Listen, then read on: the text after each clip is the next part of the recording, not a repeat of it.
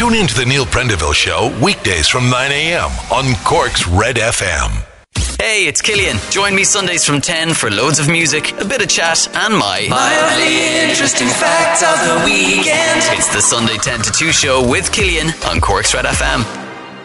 And then the tabloids roll out the people in bikinis and togs splashing in the sea. Photographs. Probably from last summer. But roll them out anyway. We're happy with it. Our first steps to freedom. And fairly immediate for some people. The two people who've had two vaccine shots can meet indoors and outdoors with another vaccinated person. They can hug, shake hands, do whatever they want, not a fear in them. It's the front page of Making the Independent today. And Micheal Martin dominates an awful lot of papers. The front of the Mirror calls it a ray of hope. Ireland's summer is back on track as the country slowly emerges from grueling level 5 on April 12th. It's like the old Donny Osmond song, The 12th of Never, isn't it? Never lock back is the front of the Sun today, a cautious reopening starting on the 12th of April. And the line that I liked about Micheal yesterday when he was talking about we're on the final stretch. That's the kind of language we want to hear. Language of hope going forward and positivity. And there is, I was saying in the weather there, a grand stretch in the day. And hopefully for many people, you'll be able to stretch your own life a little bit further from the 12th of April. And we're asking this morning, and have been asking on social media, where's the first place you're going to go? And I'll come back to that throughout the course of the morning. But of course, there's all sorts of breakdowns in the papers as we have a small taste of freedom from the 12th, and as the jab rollout changes. Not everybody's happy with the jab rollout changing to age-based as opposed to a priority list. I mean, some would still be saying that, okay, frontline should include the Gardaí, all to be vaccinated, and anyone teaching in a school, for instance, where there are teachers inside in a classroom with 25 or 30 students. So it's moving to an age-based system. But what we do know, and there's lots of breakdowns that go right up to July and August, actually, with a change in April 12th, of course, where, you know, all schooling will be back, everyone will be back, and, you know, travel restrictions will be lifted. You can go anywhere in your county. Not this weekend, not the bank holiday weekend, but from the 12th. And then on the 19th, you know, we're looking at training for elite sports coming back and stuff like that. And on the 26th then of April, golf courses, tennis courts, zoos, pet farms, heritage sites will all open. It's fantastic news for FOTA, who were slightly worried about their future financially. So they got a bit of a shot in the arm themselves, because FOTA's coming back, and FOTA will be absolutely black, won't it? Potential changes for May. All construction will be back. Non-essential retail will start to come back. More and more by way of click and collect, and outdoor retailers will be allowed to open and stuff like that. And then we'll be looking at museums and galleries and libraries, the indoor-y stuff starting to open as well, potentially across May. And religious services, maybe. I mean, we're going to see more people being able to go to, certainly to funerals, and imagine weddings as well. And then June is the month that they're talking about hotels, B&Bs, and guest houses. Now, I don't have a date for that in June, but that's what they've penciled in, depending on numbers. But it doesn't include pubs, whether that would be a wet pub or a restaurant as such. You know, hotels and B&Bs and guest houses for June. So is that July and August? Probably. You know, restaurants, inside and outside dining, don't know. Pubs, serving food, yeah. Wet pubs, not 100% sure.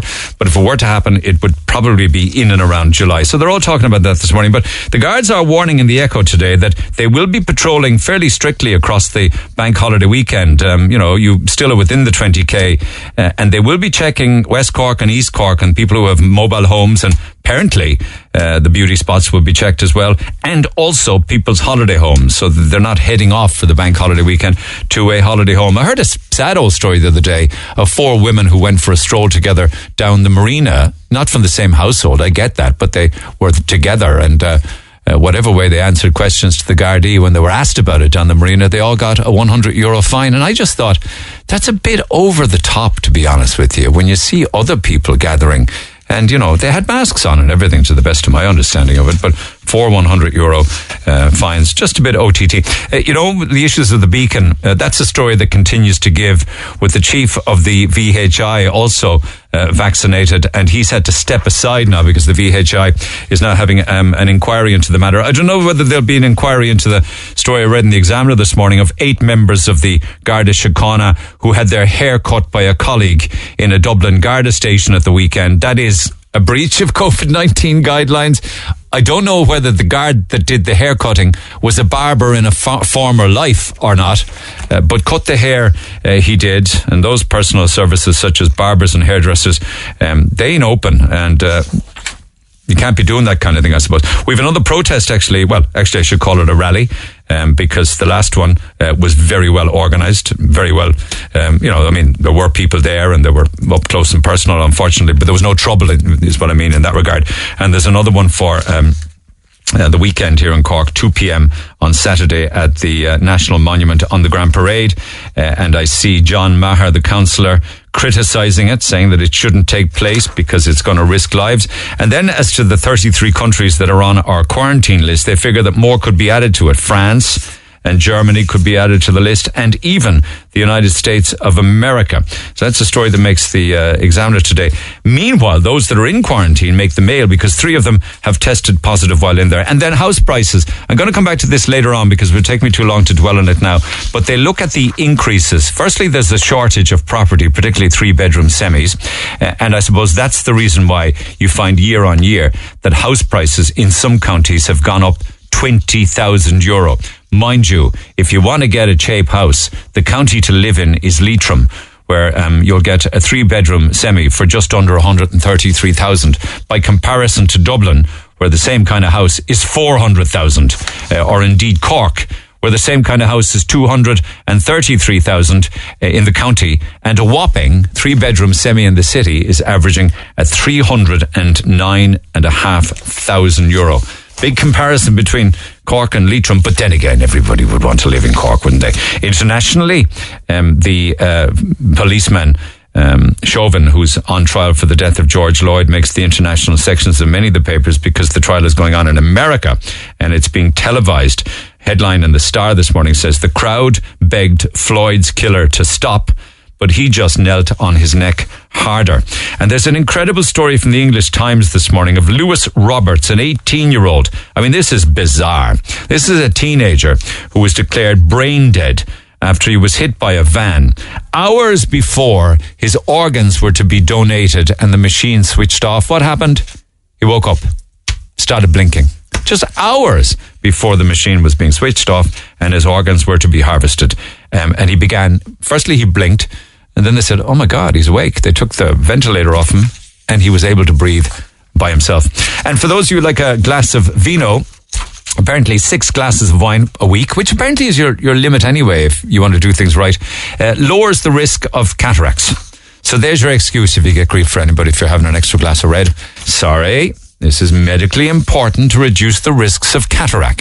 Prendo told me. The Neil Prendeville Show. Morning all. You can text 0868 104 106. I'll come back to some of those stories throughout the course of the morning. And also to children who just can't get shoes unless you buy them online, and there's a bit of a lottery there. So I will be returning to that story. But I want to share a story with you that I think is very, very interesting. Top drawer stuff, because it has a Cork connection.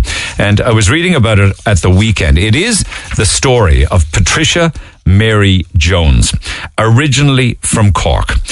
She had a husband. She had 7 children. And after 15 years of married life in the UK, in Sussex, she vanished. She walked out the door, and apart from a couple of sightings over the years, nothing was ever heard of her since. And her own daughter, in the sense that Patricia Mary Jones' daughter passed away, but her granddaughter continues the search. And her granddaughter is Pip O'Neill, the granddaughter of Patricia Mary Jones, and she joins me by phone. Lovely to talk to you, Pip. Good morning. Good morning, good morning. It's an incredible story, of course, and well done for not giving up the search. But what's very interesting to us is the Cork connection. Can you just talk us through your grandma and what you believe may have happened, or what happened back when she literally walked out the door? Yeah, of course. So both the O'Neills and Joneses are from Cobh.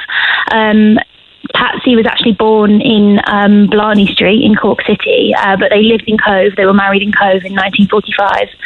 They had a couple of children there. All of the families were there still, and then they moved over to London in the kind of mid-1950s. They were there for a couple of years. I think Patricia really enjoyed that. She had siblings there. You know, she liked the lights and the parties and all of the fun things that you could do as a kind of young woman in the city in that time. And then my aunt had a bad chest from the smog in London, and so my granddad got a job out in Sussex so that they could be in the fresher air and, you know, be by the countryside. It was actually when Gatwick Airport was being developed as well. Yeah. And they were there for about a year. And I think she was just miserable. She was so far away. I mean, it's only actually 30 miles from London, but, you know, as a young mother of seven, she wouldn't really have had any way of getting back to London. She was far away from her parents, who were still in Cobh, far away from her siblings, still in Cobh, and I think she just, you know, she woke up one day and she just decided she didn't want this life anymore. Why am I reading that she may have had postnatal or postpartum depression? Had she had recently had a child? Yes. So of the seven children, the youngest child was only 8 months old when she left. Yeah. My cousins and I think now, in hindsight, that it's very likely that she probably had postpartum depression. She'd had a lot of children in a very few years. You know, it was kind of like a kid every year for 15 almost. And before your mum passed away, clearly you had conversations with your mother about her mother. What did she think? I mean, were there stories handed down that Patricia's mood had changed or that she seemed depressed or lethargic or upset about anything? Yeah, I think from my mom's perspective, she was obviously heartbroken when she couldn't find her, and then when she found her through the Salvation Army, but Patricia didn't want to be found, and I think there's probably a lot of shame surrounding that. You know, if you make a decision to leave your family, that's then something that you have to deal with, whether that's actively dealing with that or, you know, passively putting that in a box and not dealing with it again. But from my mum's perspective, she just heard that she was a young woman and that, you know, she had this life that she wasn't sure how she felt about, and she was in a situation where it was stay and stick it out for the hard run with a lot of children in a town that you don't know, or it was leave. I don't think she felt any anger towards her. I think it was mostly just sadness. I mean, my mom was only 3 when Patricia left, so she felt that absence of her mother greatly. But I guess your mother then would have been something like in her 30s maybe or 40s when she found her mum or thought she found her. Talk to us about that in the 90s, the early 90s. Yeah, so I've got an older sister, and I was actually born in the early 90s, and I think it's likely that that's what pushed my mum to have another look and find her. It's weird because all of Patricia's family, all of the Joneses, we're still in really good contact with them. It's not like that cut off. They've stayed in my entire life, and my mum's life. They really helped my granddad like look after the kids after Patricia had left, which is strange, I guess, because you'd expect if she'd left that maybe we'd have had no contact with her family. But I think because she was of a similar age to how old Patricia would have been when she left. She probably felt, a very strong connection to her at that time and hoped that maybe enough time had passed. So she got in touch in the early 90s with the Salvation Army. Was that in London? Yeah, it was in London, yeah. So my mum was of the opinion that because Patricia had been seen in Brixton, it was likely that she'd stayed in London. And was she sighted in Brixton with the couple of kids by the hand? Yes, she was, in 1963 or 1964, which is why we thought maybe she'd had another family. It's kind of why I put the appeal out. I thought maybe someone would think, oh, that sounds like my grandma, and we might find out. Yeah. So when your mum got onto the Salvation Army, I read at the weekend that your grandmother, Patsy, didn't want to be found. Explain that. Yeah, so so the Salvation Army have an obligation where if someone doesn't want to have their details passed on to the person who's inquired, they just don't have to. So it just comes back with like a generic letter, like, sorry, we found this person and they're alive and safe, but they didn't basically want to be contacted. So it's quite a generic, it wasn't like a personal response or anything. It's just like their standard protocol. And how did your mum feel about that? Heartbroken. She was absolutely heartbroken. She was just really hoping that was going to be the time for them to find out what happened, and even if there was no relationship to be had there in the subsequent years, perhaps they could have done some, you know, had some closure and done some healing. It's a real mystery, isn't it? I mean, were there times over the years that family members traipsed around London looking for her? There was loads of times, because she has siblings in London, and we have cousins up there. There were loads of times where people would almost touch on the subject or be like, oh, Patricia left, and we'd be like, yeah, we don't know what happened. Do you know what happened? And there was never any answers. If there was, if any of her siblings did know, they took it to their graves with them. Unfortunately, it's not something that was ever discussed with my mum and her siblings. And the connections back here in Cork, then, whether it was say Blarney Street or Cobh. What family names were they? Were they Jones? No, they wouldn't have been Jones. Yeah. So her maiden name was Jones, and her married name was O'Neill. Okay, so did she ever contact family back in Cork? As far as I'm aware, no. My great-grandparents hired a private investigator to try and find her in London, and they had no success. Actually, some of Patricia's children actually were sent back to Cobh after she left, because my granddad suddenly had to work out how to hold down a full-time job and look after 7 children. So he couldn't look after the 7, so they were sent back to be reared by family in Cobh. Yeah, for about 6 months to a year, and then they were all reunited, and he'd kind of worked out a system of how it was going to work. So she didn't reach out to her own family, because she was a young Cork girl. She was born in Cork. She was reared in Cork. Cork was her home. She never got in touch with them either. Then, of course, your mum died in 2015. Sorry to hear that. Never having learned what happened to her mother. No. Well, knowing that she had walked out, knowing that she had been contacted but didn't want to get in touch, that must have been heartbreaking for her. Yeah, I think it was. I think it was incredibly difficult. It's actually now the reason I put the appeal out is because I thought enough time's passed that Patricia's probably passed as well. She'd be 97 if she hasn't. That I can now look into it for my ma's sake without hurting anyone, without there being that active hurt. Yeah, you don't know for sure whether or not Cork-born Patricia Mary Jones has actually passed away, unless you were to check the obituaries of every day, of every week, of every year.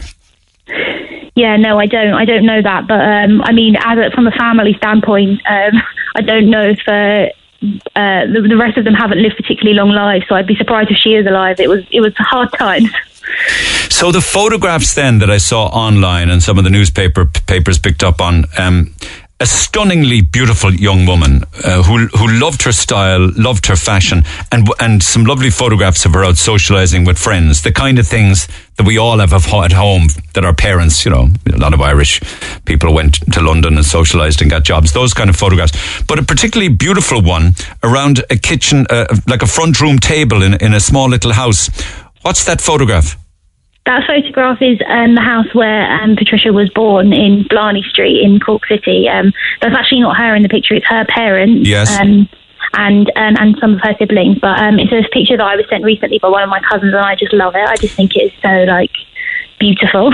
Yeah. So these are your great grandparents sitting around having a meal in the family home in Blarney Street, the Jones family home in Blarney Street. Yeah. And do you think that there could be some help in Cork to help you piece together whether, what happened or the story of your grandmother's life? Yeah, I think it's very possible. I think so. Some people have suggested that she might have had trouble, if she had remarried, because obviously they were Catholic, she might have had trouble with that, so that she might have had to go back to Ireland. So it's possible that she went home or somewhere around Cork.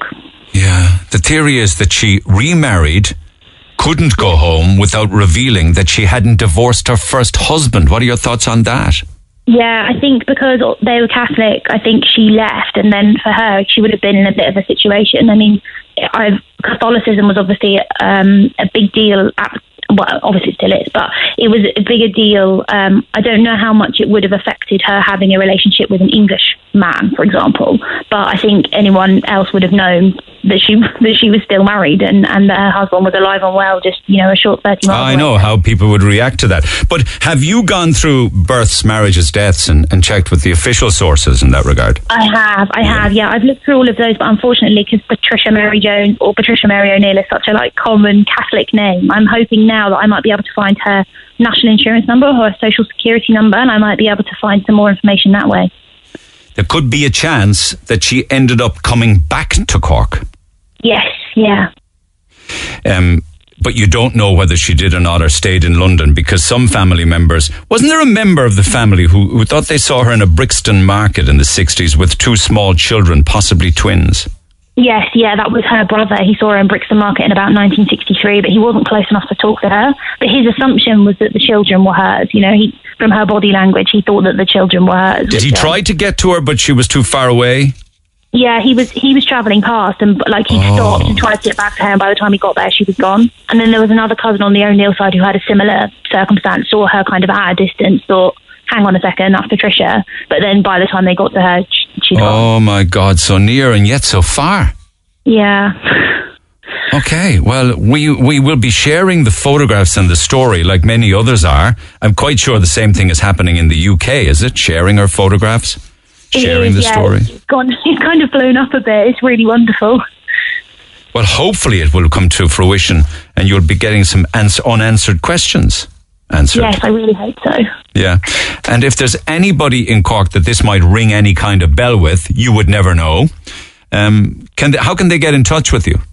They can get in touch with me through Twitter, or my email's on my Twitter as well, so drop me an email. Okay, let me give out that information, and indeed if they can't follow any of that, they can get in touch with me and I can put them in touch with you.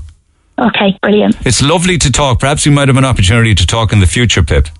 Yeah, that would be really lovely. I'll definitely keep everyone updated with anything I find. Thank you so much, you're very kind. Have a good day, and thanks for sharing the story of your grandmother, Patricia Mary Jones, who in 1960 left a husband and seven children after 15 years of marriage, and may have been seen a couple of times by relatives, so close but yet so far, but many unanswered questions. And of course, there is a Cork connection. She was born on Blarney Street, moved from there with the family when she was young to Cobh, and then in later years to the UK, where she raised her own family.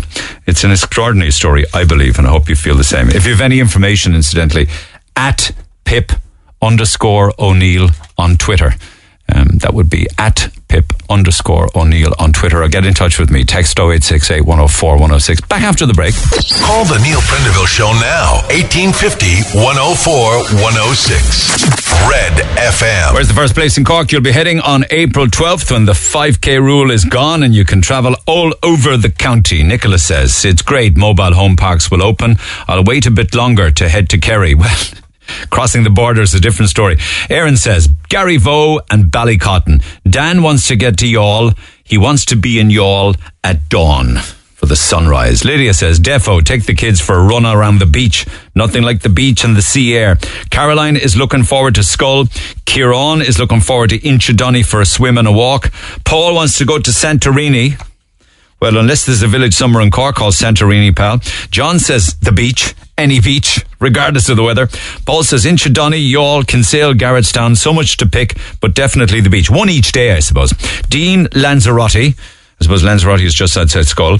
Matthew says, Mullinhassig Waterfall. And Padraig says, I'd like to be able to visit Canada, where one of my brothers who died of cancer's ashes were spread. The other is to mourn with family and friends of the brother who passed away in Cork, both during the last 6 months. But I'll wait, because lives matter more. Also, going to a scan with my pregnant wife. She could do with the support. She's been told she lost a baby on her own at 6 weeks last summer. Now at 27 weeks this time round, she's still anxious going it alone. And the great BB Baskin says, nearly everybody's right fed up now. If there was one thing to be restored immediately, what would it be? For me, she says, restaurants. Maybe July, possibly June if we behave ourselves. And Karen says Kinsale, and Emma says FOTA. Meanwhile, talking about moving around, let me stay with the phone lines. Busy morning this morning. In a couple of minutes, I'll talk to Adrian Cummins of the Restaurant Association. Just get thoughts as to where they think they are in the mix. So more on that in a few minutes' time. But Fred, good morning. Morning, Neil. How are you doing? I'm good, my man. Now, talk to me about the Dubs down in West Cork. What do you know? Yeah, I heard that West Cork is full up of doves. They came down. They're coming down since Saturday, I think, by night, and they have all their boats and they're going to their summer houses. And I can't see us opening up if, I mean, West Cork is clear of COVID at the moment, and I mean the doves aren't clear, and they're so they're going down in the middle of the night, you're saying, to avoid checkpoints or questions, is it? Exactly, yes. But aren't the locals, though, wouldn't they be reporting them to the guards down west? Sir, I don't think anybody like reporting anybody, Neil. I have this now from the horse's mouth. Are they launching their boats and their yachts and their ribs and stuff, is it? Oh, sure, they brought all their gear down. They have holiday homes in West Cork. And I believe Clonakilty is awash with dubs at the moment. And I was also on to a cousin of mine who lives down in Dingle last night. And he said that Dingle is booked out for the weekend. This weekend? Yes. He said that all the houses to let are all taken. Well, the guest houses won't be booked out because they're not open. The hotels won't be booked out because they're not open. But Airbnb would be rocking, is that it? Yes, and all the houses, like if you were a house down in England, you would have it to let for the summer. Then the house available, he told me, down there. But surely they'll be stopped trying to get into Dingletown with the D-Reg or to West Cork with the D-Reg. Yeah, you would expect that, but they'll probably, I don't know, like how did the Dubs get to West Cork? Like why are we critical of the Dubs? I mean, is it not also the case that you might find a lot of Cork people will head west for the bank holiday weekend? Yeah, there's a lot of people also from Cork down, and I just ran into my head now, down in Ventry, in their mobile homes. And you have that from the horse's mouth down there as well? I have that from the horse's mouth. Because the guards this morning, Chief Super Con Cadigan, you tend to sit up and take notice when the Chief Super says something. He says that the Gardaí will be patrolling holiday homes this weekend. To me, that means they'll be knocking on doors of holiday homes that have a car in them or have activity or lights on. Wouldn't you agree? I would, but Neil, I came back from South Africa last year, and when I came back, I went into lockdown, and I signed a form on the plane and handed it in to, as I went through the airport. Did somebody knock at my door to see was I in Blackrock? No. Yeah. Did somebody ring me to say, where are you? No. The Echo this morning says that West Cork Gardaí handed out fines relating to house parties in Clonakilty and Skibbereen last weekend, and they will be increasing their presence on all roads, all amenities and towns across the bank holiday weekend. Do you think that maybe those that rent out the holiday homes should also be fined, never mind those that go to them? I don't, Neil, because we're all abiding by the rules. I'm up here in Limerick since...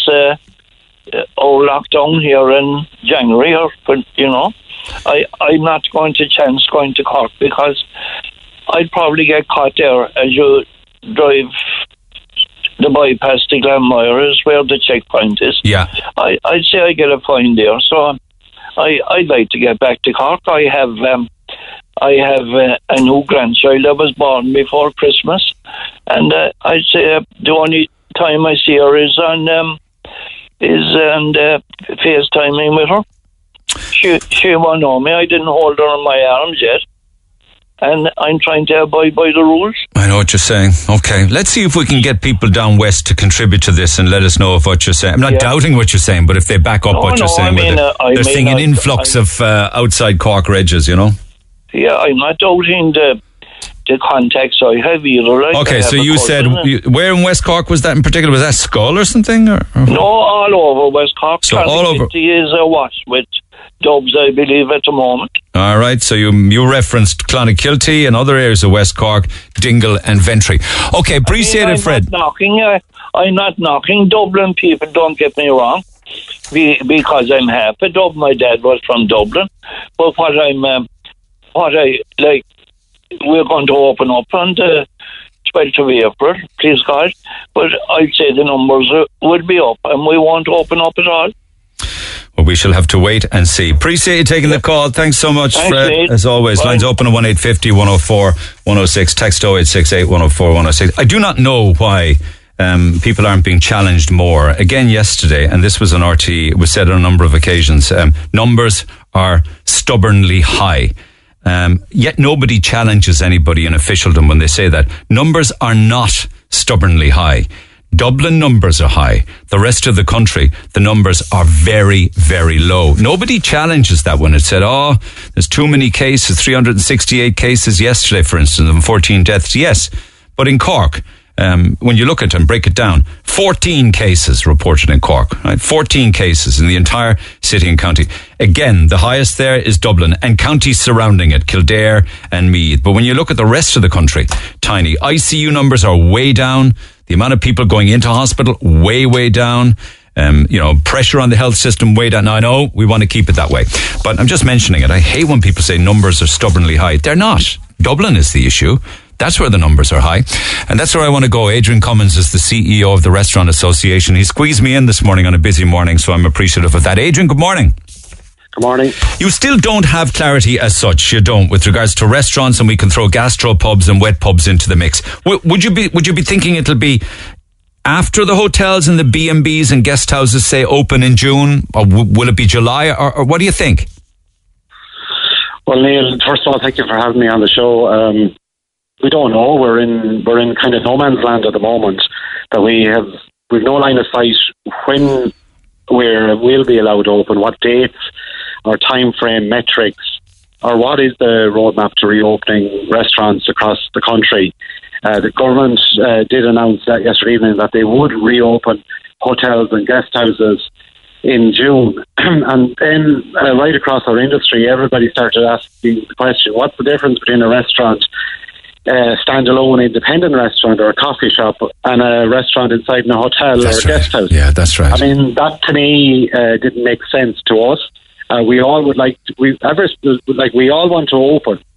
We want to open safely. And if you're opening hotels and guest houses safely, well, then there's no reason why you couldn't open a restaurant or a coffee shop which is independent beside it safely as well. To me, it caused fury across our industry, annoyance, and also it caused a lot of worry to businesses that they don't know where they stand at the moment. Doesn't it tie in, though, with vaccinations and vaccine numbers as to where we're at? And that he kind of implied yesterday or last night that would be that the vast majority of the population will have significant protection. Many will have 2 doses, many will have 1 by July. And that really some are proper and all businesses proper would be from July onwards. He called it significant opportunities to reopen even further. Wouldn't that be you guys in July? I agree that the vaccine rollout is the silver bullet for us, and the speed and scale of the vaccine programme has to be where we need to be as a country. And we will get to, and we hope we will get to, the 80% by the end of June. But what the confusion is here is, what's the difference between one part of hospitality and another part of hospitality when you have 2 identical businesses? That's where we are confused, and we feel that we should be able to allow restaurants, independent restaurants, coffee shops open in line with hotels, because it'll be the same customers that'll be going into both hotels and guest houses. It'll be vaccinated or non-vaccinated, unless the government have a plan around a vaccine certificate that they haven't outlined yet. That they haven't said, yeah. Like, do you think then that in June, when say hotels open, that members of the public, without booking a room, will be able to go in to have a drink or to have a plate of food in June? Well, obviously, if you go to a hotel and if you are a let's call it an essential worker at the moment. And we have people within the healthcare service that are using hotel facilities, and they can get a meal and some can get a drink as well. But like when you're opening up to the wider public and you have greater numbers of people, that's where I feel that, we're either all in this together or there's something at play that we haven't been told yet. No, but like when I got into a hotel, it happened to be West Cork when they lifted restrictions last year down into the Eccles Hotel in West Cork, Glengariff. The public couldn't go in, but those that had booked an overnight stay could. There were still restrictions within the hotels. Yeah.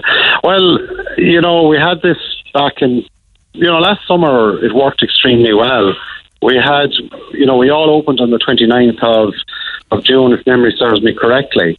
And it worked extremely well during the month of June, July and August last year. And it was well policed. It's all about policing this and making sure that everybody does the right thing and there's no messing. And I would feel that we want to make sure that when we open, we don't close again. Yeah. I think every business understands that. We can't have the scenario where we're open and we're closed again. We need to make sure that whatever happens, that, you know, if there are rogue traders out there, they're immediately shut down, and they're shut down for a long time.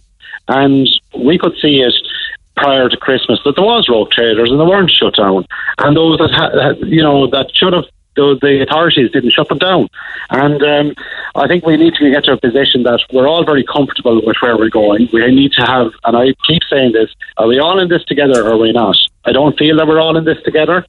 And I feel that we have to have a full and frank conversation with the government to say, well, listen, what is the plan for hospitality? Tell us what the plan is.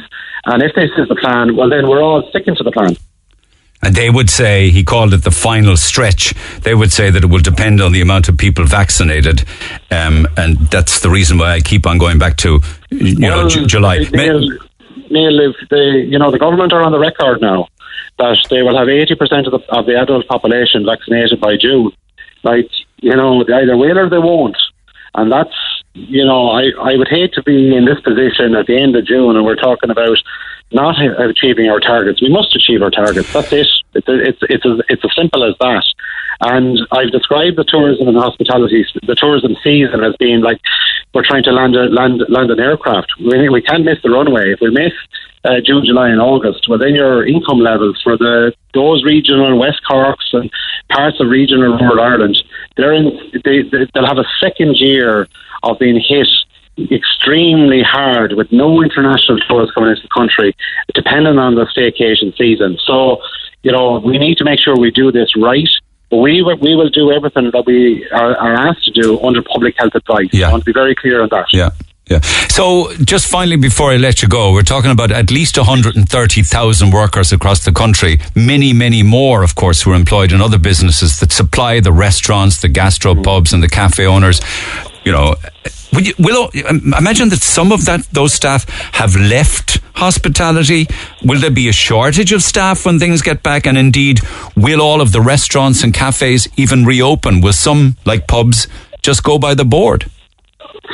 To answer your question, Neil, yes, to all parts of that question. You're going to have a chronic shortage of staff when we reopen, and that's fact, because so many workers have moved to other occupations because they need to pay bills and pay mortgages and get on with their lives. Yeah. And with regards to closures, we know and we can see it internally in our own surveys of businesses that we would expect about 50% of restaurants will go to the wall because the business support that they're getting at the moment isn't enough to keep these businesses afloat.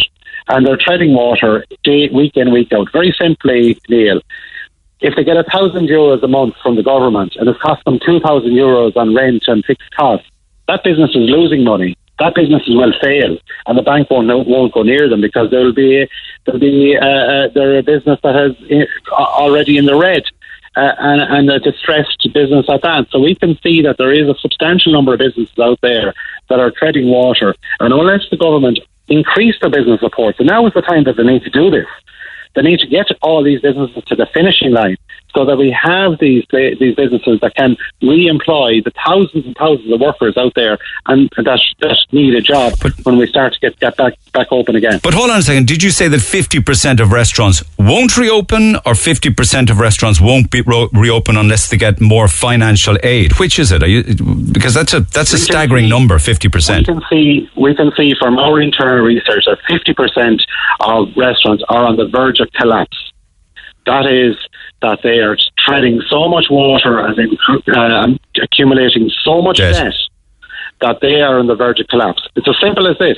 They either have two things. They either keep going and they will fail, or the government increase the business support to try and get them to the finishing line, which the government hasn't done. And we've pleaded with them to increase the business support, because the restaurants, when you look at the amount of restaurants out there, they have to pay landlords. There's a substantial number of landlords that haven't reduced the rent. And these businesses have to continuously pay rent out of their own savings or get more loans or whatever they have to do to keep their business afloat. And I'm saying very clearly here from our internal research that about 50% are on the verge of collapse. It's a shocking figure. It really and truly is.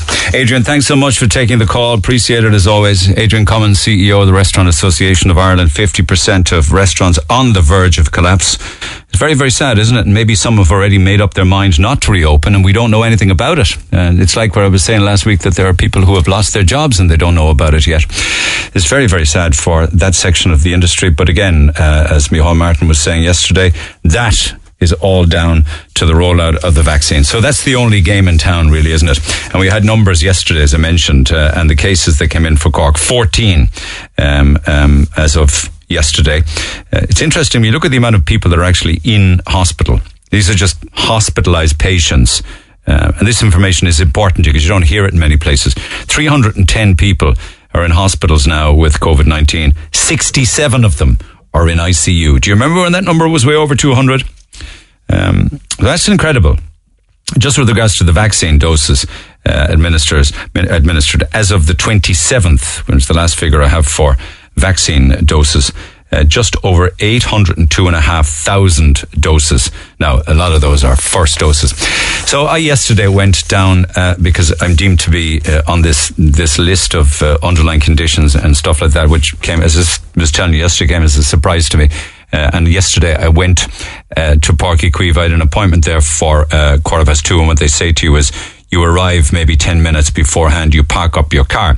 Now, for those that aren't, remember I was talking to a guy last week who wasn't great on his feet and his walk was very, very long. The walk is very, very long. If you're able-bodied, and clearly I am, you can do the walk. It's a walk, you park up and you go right around the perimeter of Páirc Uí Chaoimh. It's bollard off. There's a track that you walk, but they did ask me, fairness, are you okay to walk? I don't know whether I was happy to hear that or insulted. But anyway, lovely people. And there's lots and lots of Cork security employed down there. Loads of them. And one of them is nicer than the next. They're very helpful. They anticipate all of your questions and what, even before you ask them. They've probably been asked the same questions over and over. But if you couldn't do that walk, then you will be able to park closer. Yeah. And then when you go into Páirc Uí Chaoimh, you have another choice then as to whether you use the steps or the lift. And I was asked that as well. I said, oh, I'll grab at the steps. Kind of half regretted it by the time I got to the top, because you're traipsing right up to the top level of Páirc Uí Chaoimh. And then you have staff all the way along. So when you go in then proper, you're guided into an area where they have a lot of cubicles and there's people sitting behind the cubicles and you wait, and then they sanitize the seat after the person before you, and you go to this plastic, you've got a seated area, this booth, and there's a plastic screen between you and the people behind, and they ask you typical questions, name, PPS number. They ask you questions as to whether you've had reactions to vaccines in the past, or had a vaccine, or whether you had COVID or have it or whatever, and all that's very well. And then you get some paperwork telling you about this, then the other, and side effects, and then you move again. And at that stage then, as you're walking down the premium section of the top level of Páirc Uí Chaoimh, you can look out onto the pitch. It's pristine. Looks absolutely beautifully manicured. Nothing played on it. So it looks lovely. That's when you start to meet the Army. And then the Army pick up the game. And they're incredible too. And it's just great to see them all in their Army gear. I have to say, I thought it looked brilliant. And they're all fit-looking guys and fit-looking girls. So they take up the story then and they move you along into an area. And everywhere you go then, you're met with people with clipboards, and on the clipboard is your name and your date of birth and your PPS number. So it's not as if anybody, despite whether you're a pharmacist or not, could slip in there, not being on the list. And at that stage then, of course, you're met again. And you're right into a cubicle. There's two people in the cubicle with you, both nurses. And they explain different things. Let me get this here, because they actually tell you about the possible side effects. And by the time they were finished with the side effects, I was saying, mother of God, I don't want it at all. It was the AstraZeneca. And I'm still alive. So they talk to you then about, some of the after effects, which include fever, flu-like symptoms, nausea, diarrhea, vomiting, joint pain, muscle pain, bad headaches, feeling absolutely exhausted. And I said, stop! Don't know anymore. But they're obliged to tell you all of that. Maybe bruising around the vaccination site, redness, itching in the arm. Most of that he didn't have, I have to say. Most of it. That's fine. And then you get the jab and off you go. You literally repeat the process going out. You got a different exit. You walk around the rest of Páirc Uí Chaoimh and out. You have to wait for 15 minutes after you get your dose. So you sit then in an area then that has all of the chairs which are segregated from each other. And this, I mean, if I was to change one single thing, I would play music, because it's deadly quiet in there. Particularly when you're sitting down and you're waiting for the 15 minutes to pass. They're keeping an eye on you, you see. You don't collapse or whatever. You know, 15 minutes then you take off your sticker and you leave. But I would play music, right? You should write them a letter and say that. No, I would play music. They were brilliant, every single bit. I'm not saying rocking tunes out loud where you can't hear the instructions. It's just something, because Páirc Uí Chaoimh was a great sound system. That was the only thing, because you're kind of sitting there and it's weird. Yeah, you're surrounded by all of these other people who are also sitting. Absolute silence. We have 40 people in total silence. Brenda's very excited now with all the mention of the army men. Oh, I can't wait for the all vaccination. The Irish Army down are so impressive. Well, when you said they look fine and fit, I said to Emer straight away, I can't wait to go down. So that's the only thing. You know, get a little bit of music. Maybe it wouldn't work. Maybe it might distract people. I don't know. But I just thought, I think music is a great lifter as well. And if people were anyway anxious or... You know, maybe a bit of Frank Sinatra or something lovely. Kind of not elevatory, but maybe a bit of jazz. I don't know. Do a DJ set down there, Neil. Good, yeah, exactly. I think. Or Stevie G. Or Stevie G. Brilliant idea. But I think it's hilarious the way everyone's asking, "Which one do you get? Which one do you get?" And then someone says to me yesterday, "I'm not getting the Sputnik one at all off Putin. That's like taking something off Hitler." Well, I got the Oxford, so I really should be speaking with a grand Oxford University accent. But anyway, if you are curious with regards to the after effects, none of the above, apart from slightly fluey this morning. And also my left arm is like as if you've been lifting weights overhead. Right. You know, that kind of a feeling? Yeah. Kind of a bit of soreness and tenderness. When you're lifting weights, say for instance your left arm, and you do too much, that kind of a feeling. But that too, as they say, that too shall pass. So, apart from everything else, maybe a couple of tunes. And you're flying it. Rockin'. Back after 10, 1850 104 106. Text the Neil Prendeville Show now. 086 8104 106. Red FM. All right, morning, Neil. I know you don't usually do many birthday requests, but I do a little bit more over the last year. Why wouldn't you? But my mother asked me to text you. You will know Mrs. Elaine Stevens from the Everyman Theatre. I certainly do.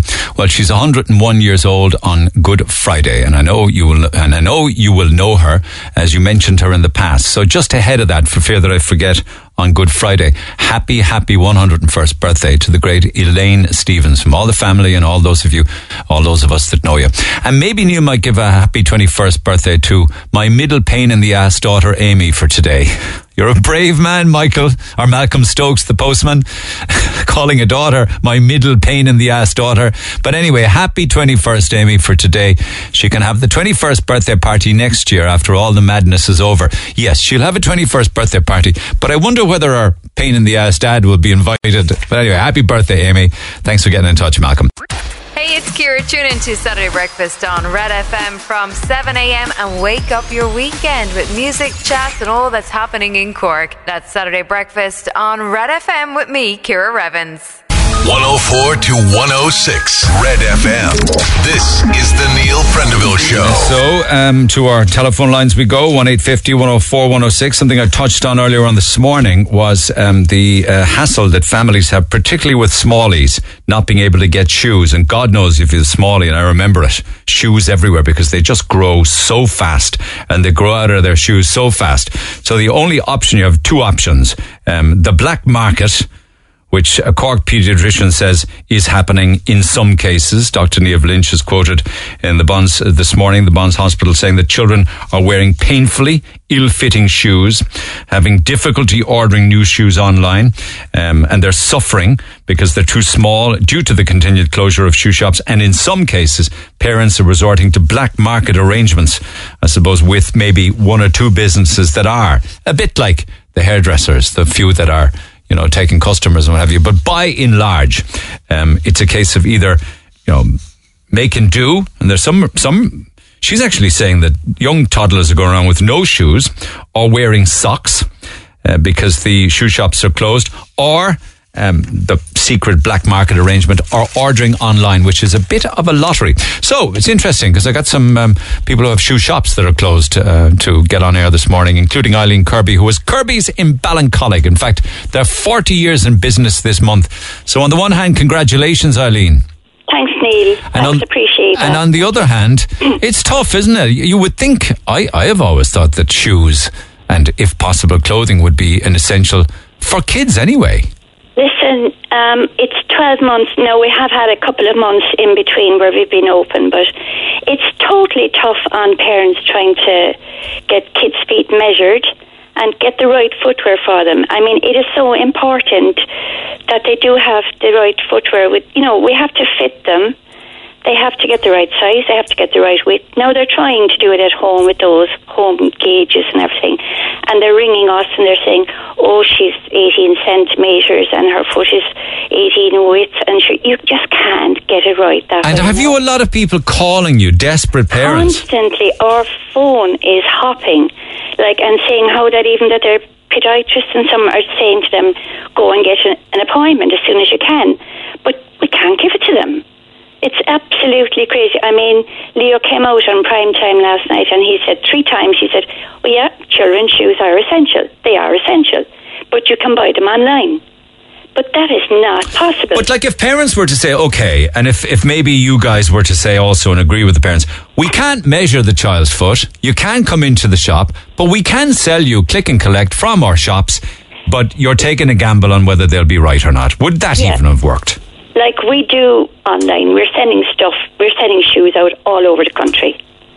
Because, you know, people go on, no, we're doing, our shoe shop, I'd say we're doing 75% children's now. We used to have, you know, a more family shoe shop, but now children is huge with us. And we find like that people are getting to us from all over the country, so we're sending online. But click and collect, wouldn't be so bad either, because at least if they buy something and it's wrong, they can come back with it maybe within the hour and get another size. Yeah. But that's doing it themselves at the same time. Yeah, so there's a bit of a gamble involved. But there's a gamble online as well. Shoe arrives from Amazon or wherever. Yeah, absolutely. And it's fine with older children because you can just go up that size with older children and it's not too bad for the next few months. But with small kids up to 3 years of age, they certainly need to be measured because they can have foot problems for life from this.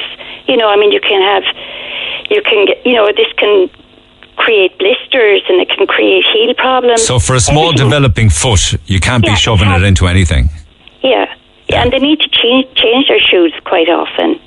You know, I mean, small kids can have to change their shoes anytime between 3 months and, well, up to 3 months. I know. Up between 6 weeks and 3 months, they can might have to change their shoes. I know. Yeah, absolutely. 3-4 times a year, without a doubt. And you need more than one pair on the go. You do. And our phones are constantly hopping. I have a phone in my house and my son has a phone in his house. And from our webpage, they're using both phones and we are constantly on the phone. And it's just you'd love to say, my God, if children's shoes aren't essential. Like, they're on about the hair, and that is essential. Everything is essential, but, like, children do need to get their shoes fitted, like. A consultant paediatrician at the Bonds is quoted as saying that one woman told me of her experience getting 3 different pairs of shoes online, sending them all back because none of them fitted. In the end, she contacted her local shoe shop and she met the lady in the car park, and the lady brought along a few pairs of shoes like it was some sort of a black market covert deal so she could get shoes that could fit her kid. I mean, isn't that just terrible that you have to go to that stage to get your child fitted? Like, people are coming on the phone to us and they're saying, look, could we just pop in, or would you just pop out, and could you just do it outside the door? Or, you know, like, we don't care, can you come to the car? It is really sad, like, you know, you feel so for those people. Yeah, I mean, there are kids, you know, who are growing at a rate of knots. Yeah, like, and we've got all our summer stock in, we've got our season stock in, we're ready to go, like, we have all our shoes in, and you know, we deal with all the best suppliers as well. Like, and so has moving to online helped the business? Was that something that you didn't do before? Well, no. Ian is doing online now. He's moving into the business more than me now. So he's doing the online stuff, and yeah, it is working, but it's working more with lady stuff and with older kids. Yeah. No, the smallies are different altogether, without a doubt. The smallies are different. They just need the personal touch, and they just need to come in and be fitted properly.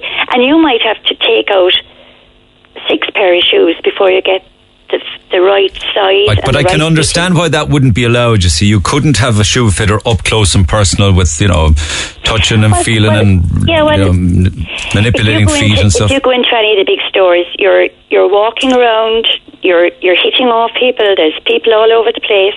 Now we're offering, what we want is for someone to come in just 1-to-1. We would have one customer in, and we would have the fitter with that child. When I say a customer now, you could have a mother and 2 children, or you could even have a father and mother and 2 children. But you would have the fitter, and everyone would be masked properly. And you take all the precautions that you can. I know, but I suppose at this stage, it has been so long now, you really are looking at only another perhaps 4 or 5 weeks before we look at I don't know whether you're essential or non-essential, depends on the politician, but the click and collect for you guys might start in May. The click and collect, that's 6 weeks away. I mean, children should be, if they're buying shoes today, they should be changing them then again anyway. You know, like that's just too long. Yeah, it's not going to work for children. I think you're in there with along with personal services on a staggered basis in May, which means you'll be opening when hairdressers are opening, kind of thing. Yeah, well, I mean it is still at least 6 weeks away. Yeah. It is far too long for small children. They need to get their feet measured now.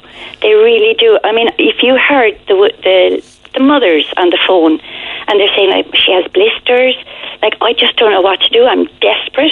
Have you spoken to parents who have children going around wearing just socks or no shoes? They're wearing socks. Yeah, they're afraid to put shoes on. Well, they haven't got shoes. Like, I mean, the last pair they bought could be between September. So, what and November. Are they sending them? What are they sending them to school with?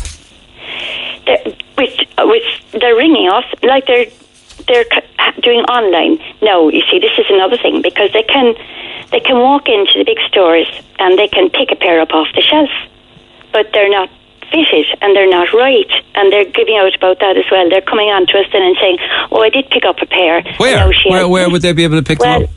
You're able to pick them up in Tesco and Dunn's and everywhere. You are. They're on the shelf. They're there, but they're not fitted shoes. Oh, I see. Okay, I didn't know you could buy them in a supermarket. Why can't we do it? Like, yeah. You know, they're all the time on the small independent shops like us that are suffering, and we just can't keep going. Do you know? I mean, we can't. We, as I said, we have our stock back in now. We have, you know, we're ready to go, and we just need our customers back, you know, and we just can't. We can't survive unless we get some help from the government, unless they allow, you know. And even apart from us, like, the parents do need the service. They totally need the service, and it has to be given back to them, do you know? Gotcha. I understand, and like 100%. With the click and collect, even if they gave us that straight away, we could work more. At least you'd have the customer coming to the door and you could talk to them. You could say a few words to them, do you know? And what do you feel of those that are a bit like some hairdressers in the black market doing people's hair, that there are some shops that are, selling shoes on the QT? Well, I mean, if parents need it done,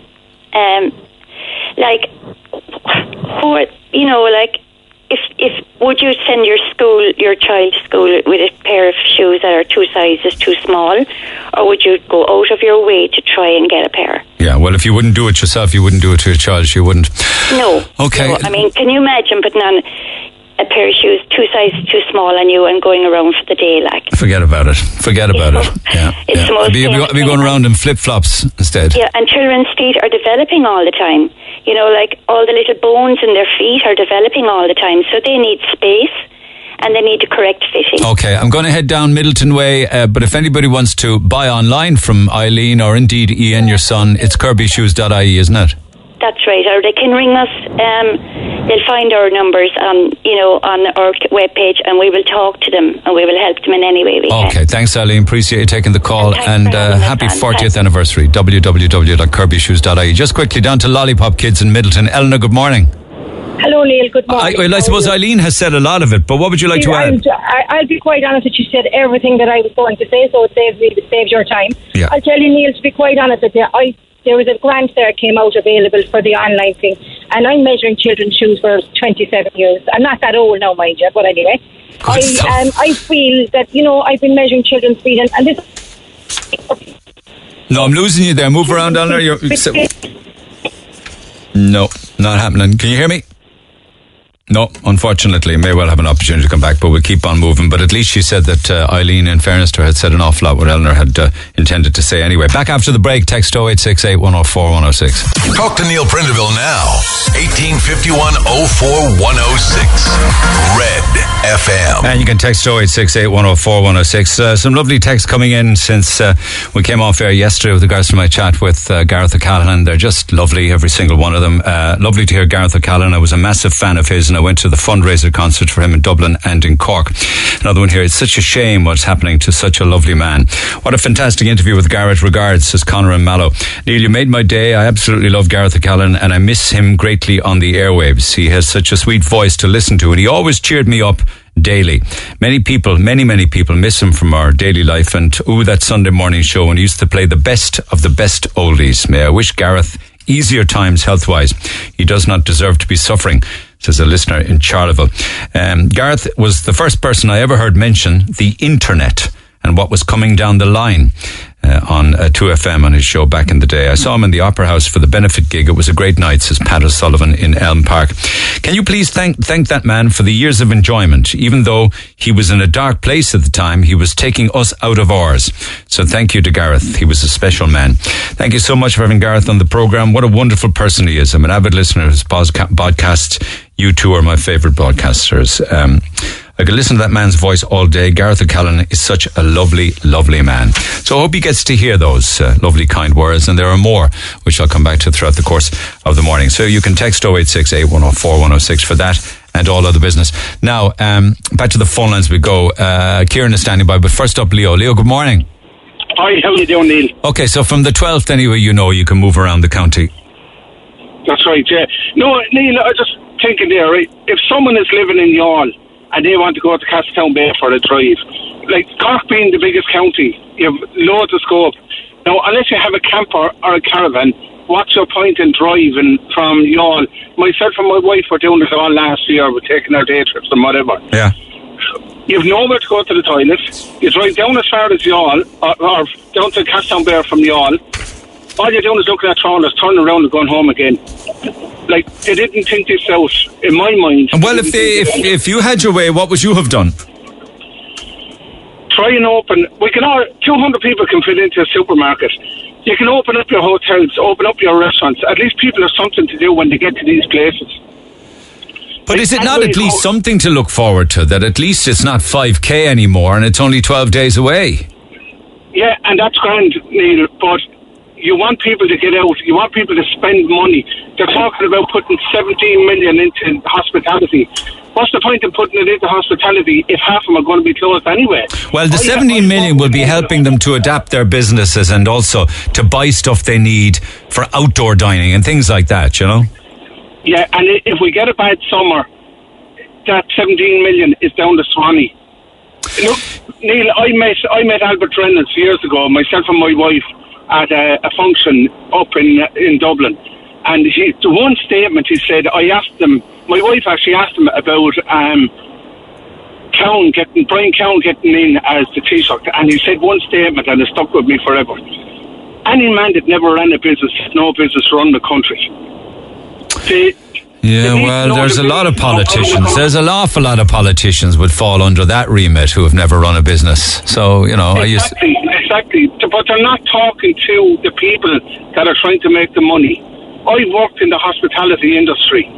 It's a hard trade, and any money they get in, we're not getting it from outside the country. So it's all internal. We need to try and make money. Having people been able to go, it's great. I'm living in Kinsale. We can go to Garretstown. Kinsale is beautiful. But people coming from outside the town, if they need to go to the toilet, they've nowhere to go. Well, I could say you could plan for that eventuality before you leave and don't do, you know, don't be driving from Youghal to Castletonbere and Cot Short. You know, just take it handy. You're trying to open it up. You're trying to spread the business around the country, around the county even. You know, they want people to staycation. Leo Varadkar turned around a couple of months ago, I'd say about 3 months ago, and said, oh, I booked my staycation. So obviously he knew something, or more of his leaking, whatever.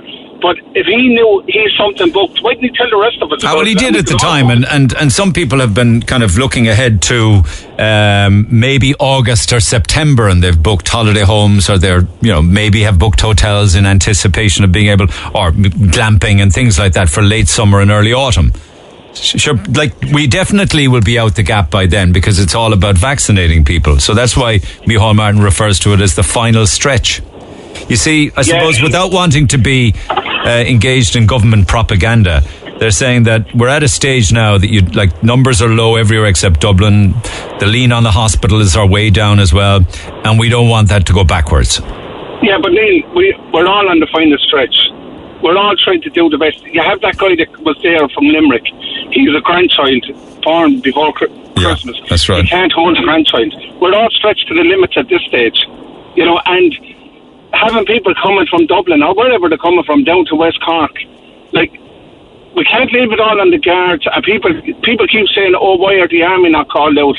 The army are called out and they do what they can. I was in the military for over 20 years, and you're called out. You're not getting paid for what you're doing. If you take the hourly rate of a soldier or a sailor or anyone, it's fairly bad. Yeah.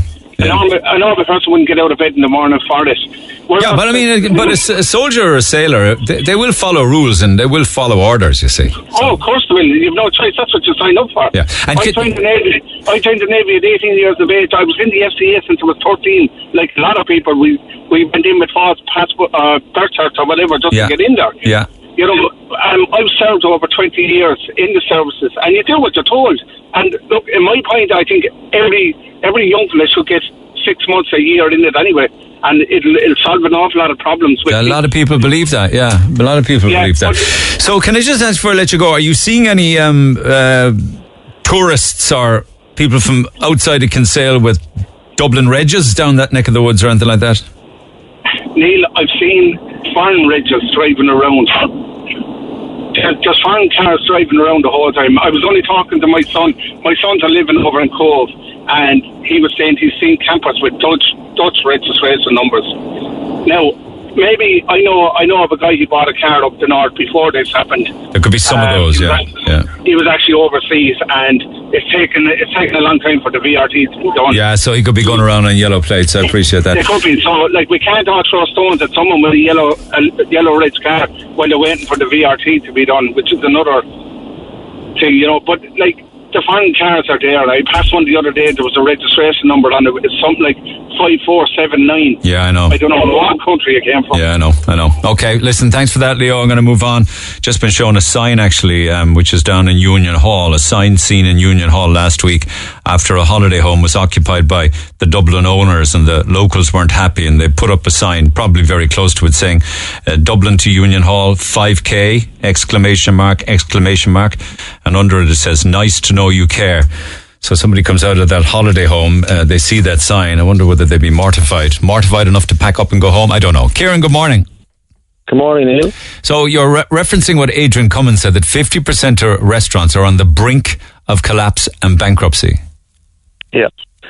And I know I was on with you a few weeks ago, and it just validates the point that I was trying to make in terms of the lack of government support and the lack of the government interest into having a valid plan to reopen the economy and to support the industries that are suffering to this pandemic. And I think he voiced it this morning saying that, you know, 50% of those business owners may not exist in another 8 weeks, you know. And actually the same could be said for traditional pubs. Yeah. Yeah. And again, it comes down to meaningful support. I mean, it's all well and good to give some support, but if it's not meaningful, I mean, we're working against the clock here, and you know, these industries, the hospitality industry, the tourism industry, and the aviation industry, They need meaningful support, and if they don't get it, they won't be here. And the government need to have a plan in place, a detailed plan in place to open up the country. But they've got a new 17 million euro fund for hotels and cafes and restaurants, particularly to help them with outdoor dining and things. Yeah. And that's a plan, because they're anticipating, obviously, easing the, as the Independent is saying this morning, easing the COVID restrictions, and they want to give them some help to adapt their businesses for it. Whether it's June or July, I don't know. But how meaningful is that? And 70 million wouldn't go very far, sure wouldn't. Exactly, and this is my whole point, is that are they just doing things like this to be seen to be doing something? But I mean, is it good enough? You know, are we still going to be having this conversation again in 8 weeks' time? Or 6 months' time? Well, in eight weeks' time, a lot more will have happened. Like FOTA will be open, for instance, as an example, in the coming weeks, and we'll be able to eventually, and like things like Dublin Zoo and heritage sites and much like that. I mean, April is going to be significant in the way that some construction is going back, and that would be construction of that would be family homes, residential construction. You're aware of that. Lots of training, tennis, golf, things like that. Yep. You know, funerals will be increased to 25, and I don't think about weddings, but it's a question that I have. You know, from the 12th of April, if you say live in Cork, and many people have holiday homes in West Cork, does that mean from the 12th of April that you will be able to go to your holiday home and to stay there on holiday? Yeah. Yeah. I mean, if you're allowed to travel within your county. So why then aren't people... So from the 12th of April, will people be allowed to go to their mobile home and stay in a mobile home park? I don't think so, do you?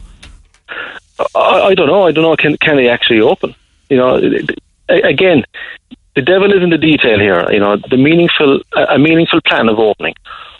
You know, for me personally, it just the government just don't seem to have a concrete plan, and there's always holes in the plan. You know, can we do this? Can we do that? Nothing is really, really clear. So it's an interesting point that I think you said it was Albert Reynolds made, is it that nobody who's never run a business should ever be in politics? That's a very interesting point, isn't it? Yeah, it is a very interesting point, and like we're talking about people here, Neil, like that they don't get it really, like they do, and these people. You know, these 143,000 people that these jobs are hinging on the government's decision. These people voted for government. You know, and the government need to understand that if you're not going to help people in a correct manner and support their industries and support their businesses, particularly now when everybody needs it. Yeah, you're in aviation. You're a pilot. How do you look? How do you see your industry when you come back? You're probably flying anyway, are you? Just but with reduced? No, nothing. No, personally, I'm not flying. I mean, there's a huge lack of flying. We can't, Neil. Like the restrictions put on the aviation industry, it's essentially almost shut it down.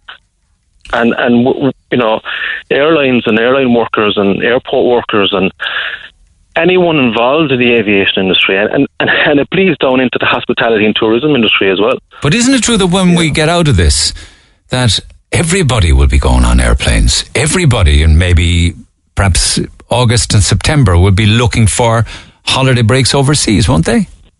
They will, Neil, but the thing is, will the airplanes be there? We're already seeing airlines moving aircraft out of Ireland. Now, that might seem, sure, we can get them back, but it's not something that just happens overnight. These airplanes are assets to this country.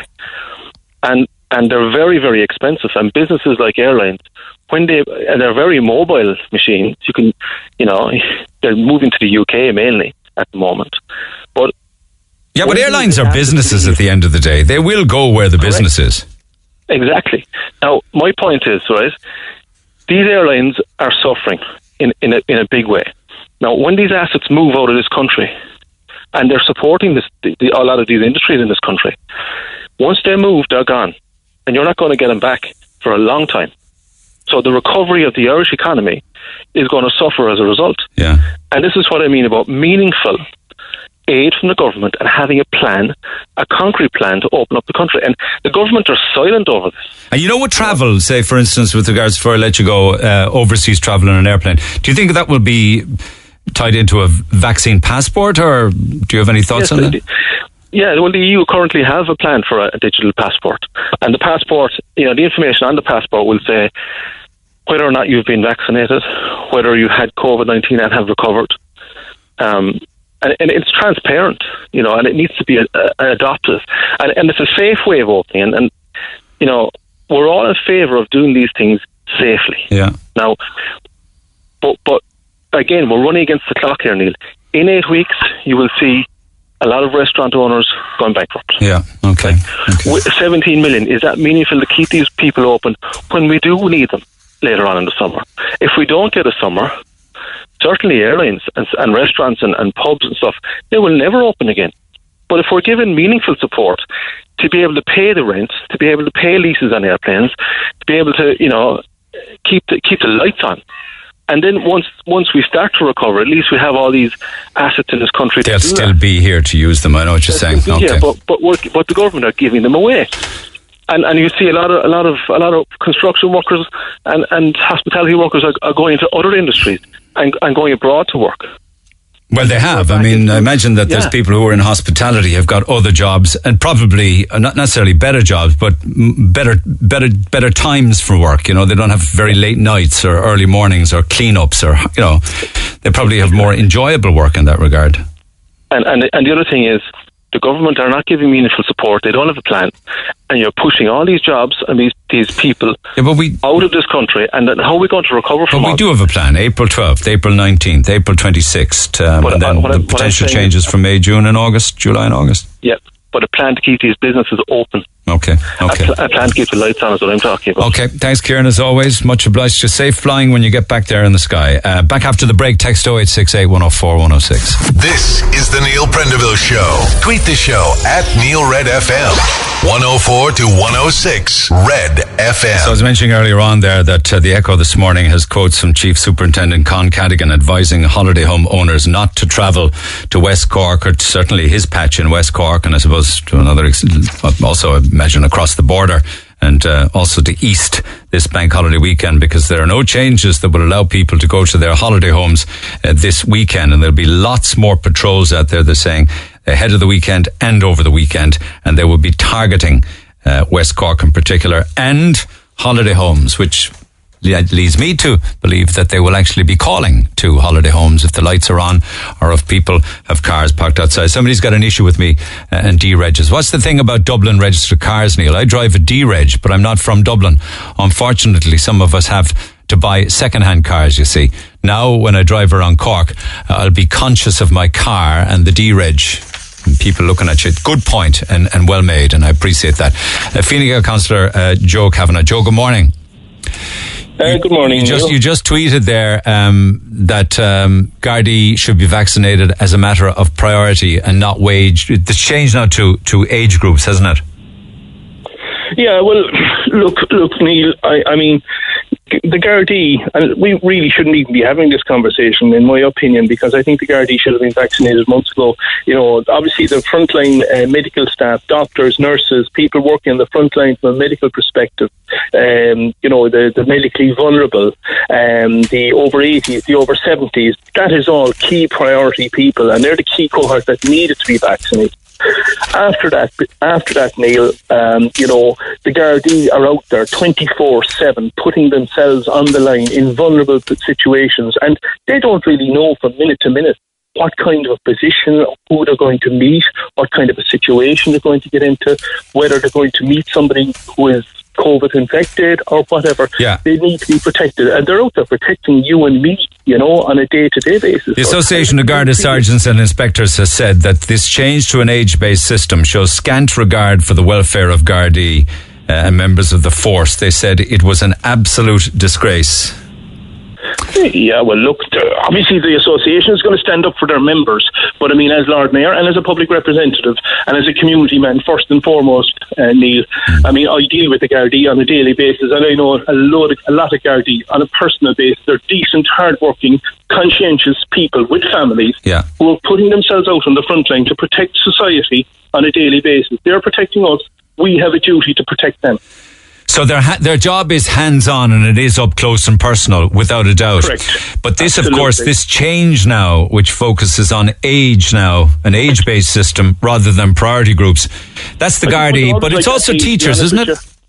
It was always like that, Neil. You know, and it's just, they've just clarified it, I think, as far as I can see. I mean, there was something like 10 or 11 cohorts based on age at the very start, and obviously you had they prioritised at the very start the most vulnerable in society, which is correct, and nobody is arguing with that. But I just think it has been, the Gardaí have been somewhat overlooked, and they should not be included in an age, in my opinion. In an age, they should be prioritised. Would you? Oh, absolutely. And I mean, I've yet to be. Someone has to convince me that they're not a priority frontline service for society as a whole.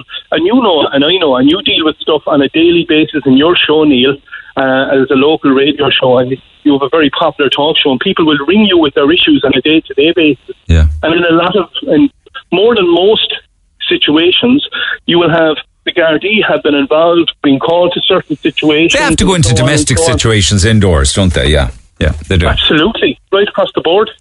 Yeah. You know, yeah. You don't mention teachers, though. I've mentioned teachers a few times to you. You're not picking up on it because the ASTI says that the change is extremely concerning. The who? Sorry, teachers. I mean, would you not regard them as being just as frontline as a guard? Well, the teachers, yes, of course. And especially teachers, the SNAs, who'd be teaching children with special needs and so on. But yes, they would be frontline, but I'm focusing purely on the guards at the moment. I mean, there's loads of different sectors.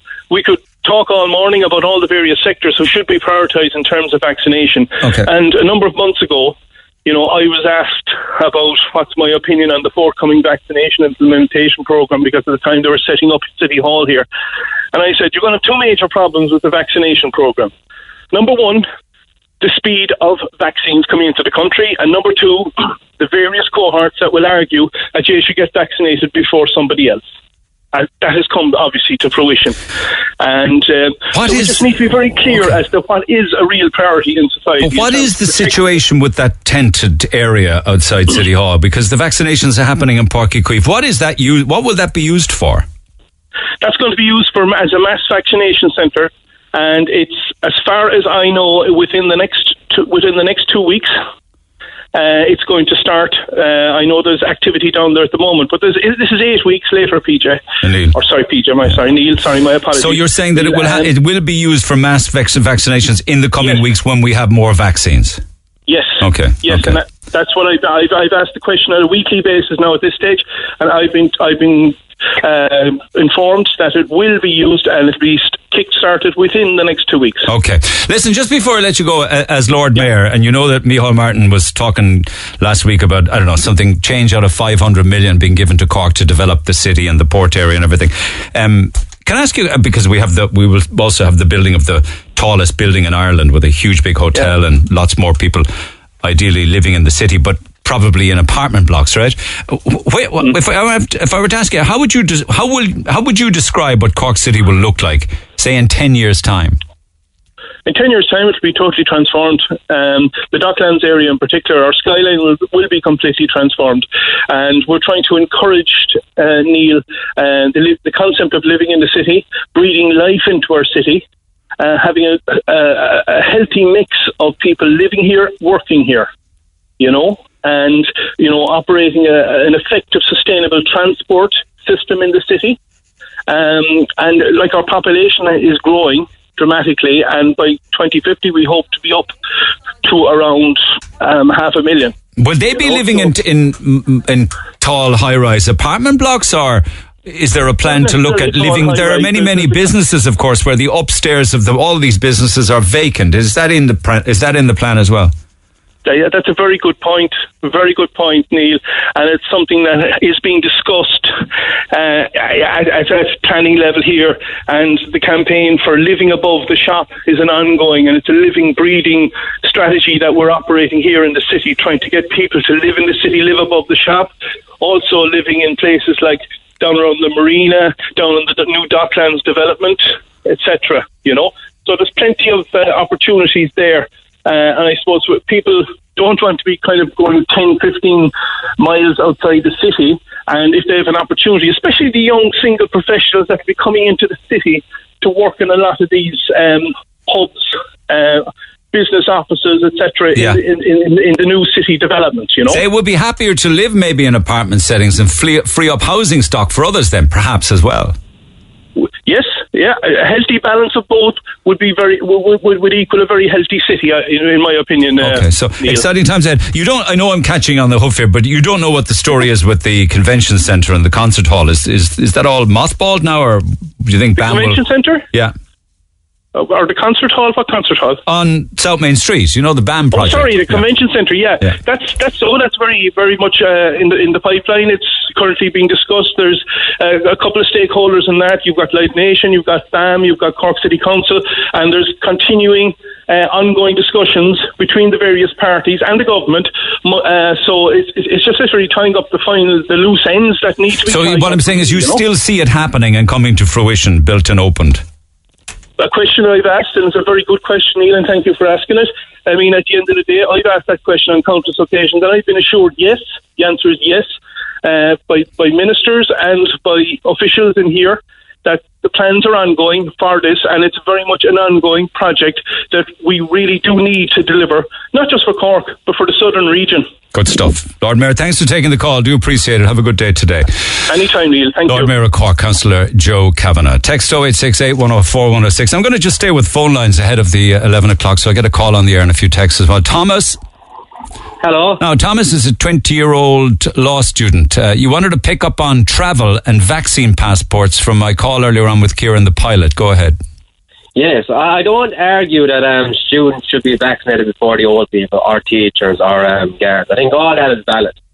But I think this argument about a vaccine passport is I think it's very dangerous. Why? Because, sure, young people, we're no risk. The virus is no risk to us. Why should we have to wait for a vaccine to go on planes? Or if we do, could we apply for a vaccine to go on holidays? I think pushing us out till we get a vaccine is very concerning. So from a young person's point of view, say in your case, a 20-year-old law student, you're so far down the list, if it's an age requirement, that you mightn't get on a plane this year at all. Yes. And a friend of mine did this vaccine calculator online. I don't know how if it's government certified or not. A disclaimer. But it said that her vaccine is due September 2022. Yeah, I know. I mean, I did that calculator. I don't know how accurate it is, but I did it as well, and it did come in years ahead. So I don't know whether it's accurate or not, you know. I think, yes, the old people should be vaccinated. Yes, the guards. Yes, teachers before the young people. I completely get that. But college students, are we going to college next September, or are we staying at home? Because we're trapped at home.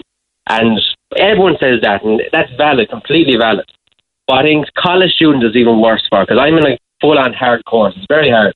But you're sitting down at the computer all day, and it's sunny days out now. Hang on, you're not going to house parties or Lofton beer in the lock, no? Exactly. No. So there's nothing to do. I'm at home with my parents. My parents now are very old, so I can't just stay in and all that.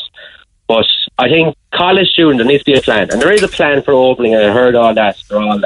But there's no real plan. Are we getting back to college or not? I've asked my lecturers, and they don't even know. They say at the moment it's looking like half on, half off. Some are saying it's going to be completely off. No one knows. Are you paying for accommodation in Cork that you're not using, I wonder? No.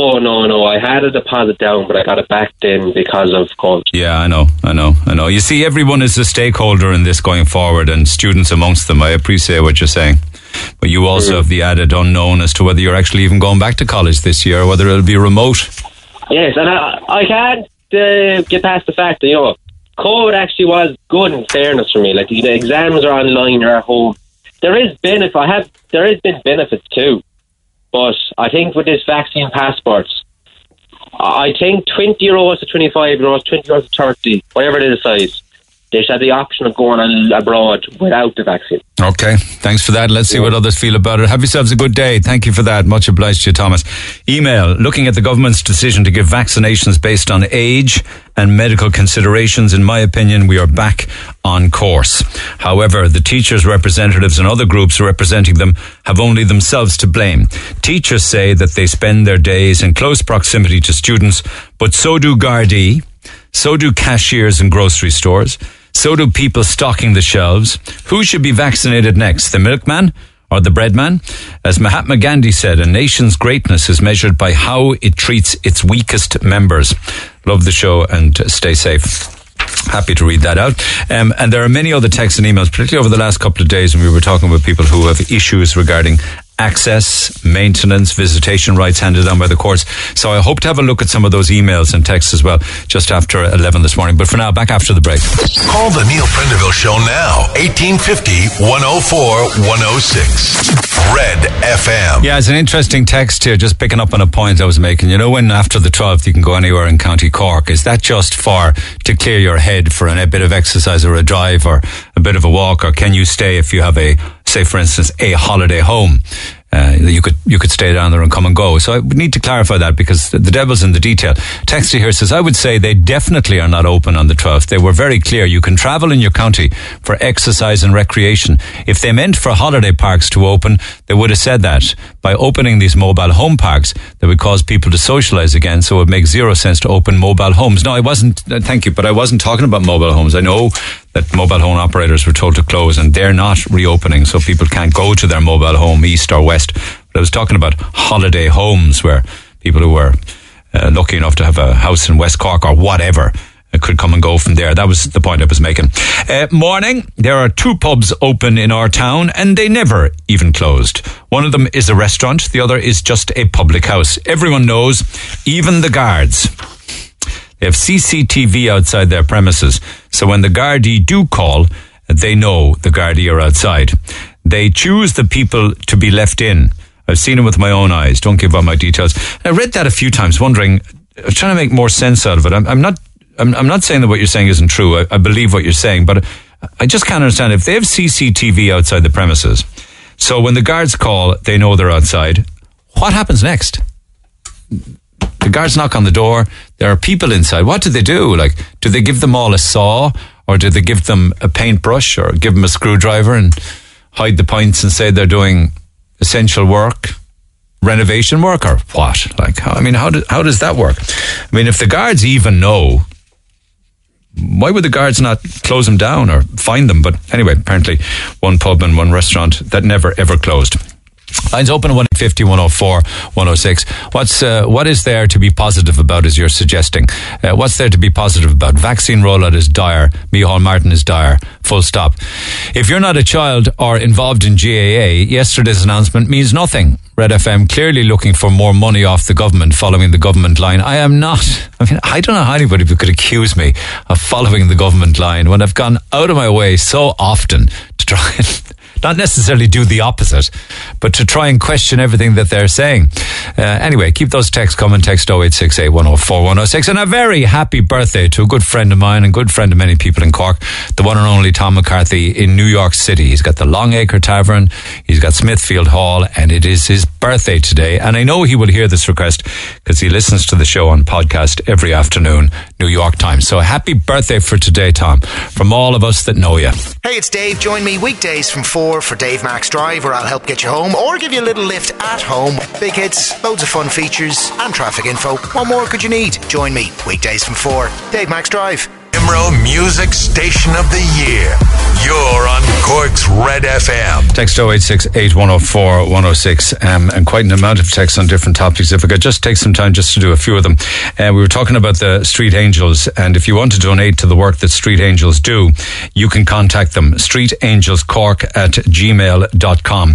They have a 92-year-old woman called Bina Reardon in Kenturk, and at the age of 92, she still makes up parcels for Street Angels, and in fairness to them. And a big response to yesterday's conversation with Lisa on air, who's pregnant and homeless and is in need of treatment and needs to turn her knife around. Now, we have an awful lot of different people in professional situations now who will be helping with Lisa, and I will update you in regards to that throughout the course of the morning, hopefully, with regards to the services that will be available to her. She's 3 months pregnant. Spoke to her on the air yesterday morning. Stacey says, this is so sad. I hope she gets help, and I hope she stops using. She's on methadone now, and hopefully that's a step in the right direction. Anyway, she says people shouldn't be looking down on her because she's pregnant. At least she is trying to get help, unlike other people that keep using and don't care at all about their unborn baby. The girl is obviously screaming for help. These are some texts from Facebook. No one can point the finger. That girl is somebody's child. Addiction can happen to anyone. May God mind her and her baby, and I hope she gets the help she needs. Anne says, I hope the fact you were highlighting her predicament gets her the help and support she needs. How many more are out there being ignored by this state during this global pandemic in particular? Her story is a heartbreaking one. If you weren't listening yesterday and missed it, you'll get it on a podcast. You'll feel sorry that she's homeless, but knowing she's pregnant and still using drugs is sick and affecting the unborn baby. There's so many people out there trying to have babies and they can't. It's very unfair. Some don't deserve children. I hope that little unborn gets the care it should when it is born. Thank you for that, Shelley. I don't agree with you. You're entitled to your opinion. At the moment in time when I was talking to Lisa, she was on methadone, and hopefully will continue with that for as short a period as possible and be weaned off that. And also, I know it was only Tuesday, but her last drink was on Sunday. So hopefully today now she's another day down the road without drinking. Appreciate what you're saying. I mean, I think saying it's unfair on people who want to have children and can't have children. But Shelley, I think Lisa wants to change her life, not just for her, but for her unborn baby as well. And we should be given support. 3 months pregnant, still using drugs that are affecting her unborn child. I do feel sorry for her, but the fact is she's still taking drugs, and that is disgusting. Liane says, these comments just prove that addiction still isn't understood in this country. This woman is addicted and homeless, two very vulnerable positions to be in. And now she wants to help herself and her baby without being judged and slandered by people. If only some people were as quick to provide help and support as they are to judge and criticize. Well said, Liane. Well said. Thank you for that. And I don't want to take sides in this, but I want to be compassionate towards Lisa. And hopefully the coming days and weeks and months will be life-changing for her. So I'll come back to all of those and lots more besides, but I'm conscious of John standing by, Ita standing by. First up, Karen. Karen, good morning. Hi, Neil. How are you doing? I'm well. Now, we were talking earlier on about the change to the vaccine rollout, which involves it being age-appropriate now as opposed to frontline or essential or issues like that. We were talking about Gardaí, but you're a primary school teacher, so what do you make of all of this change? I suppose, first of all, Neil, absolutely, I think the importance of the elderly and the vulnerable getting vaccinated. And I hate that it has actually come to who deserves it more or who's more essential than the other. You know, it's really sad situation, I think.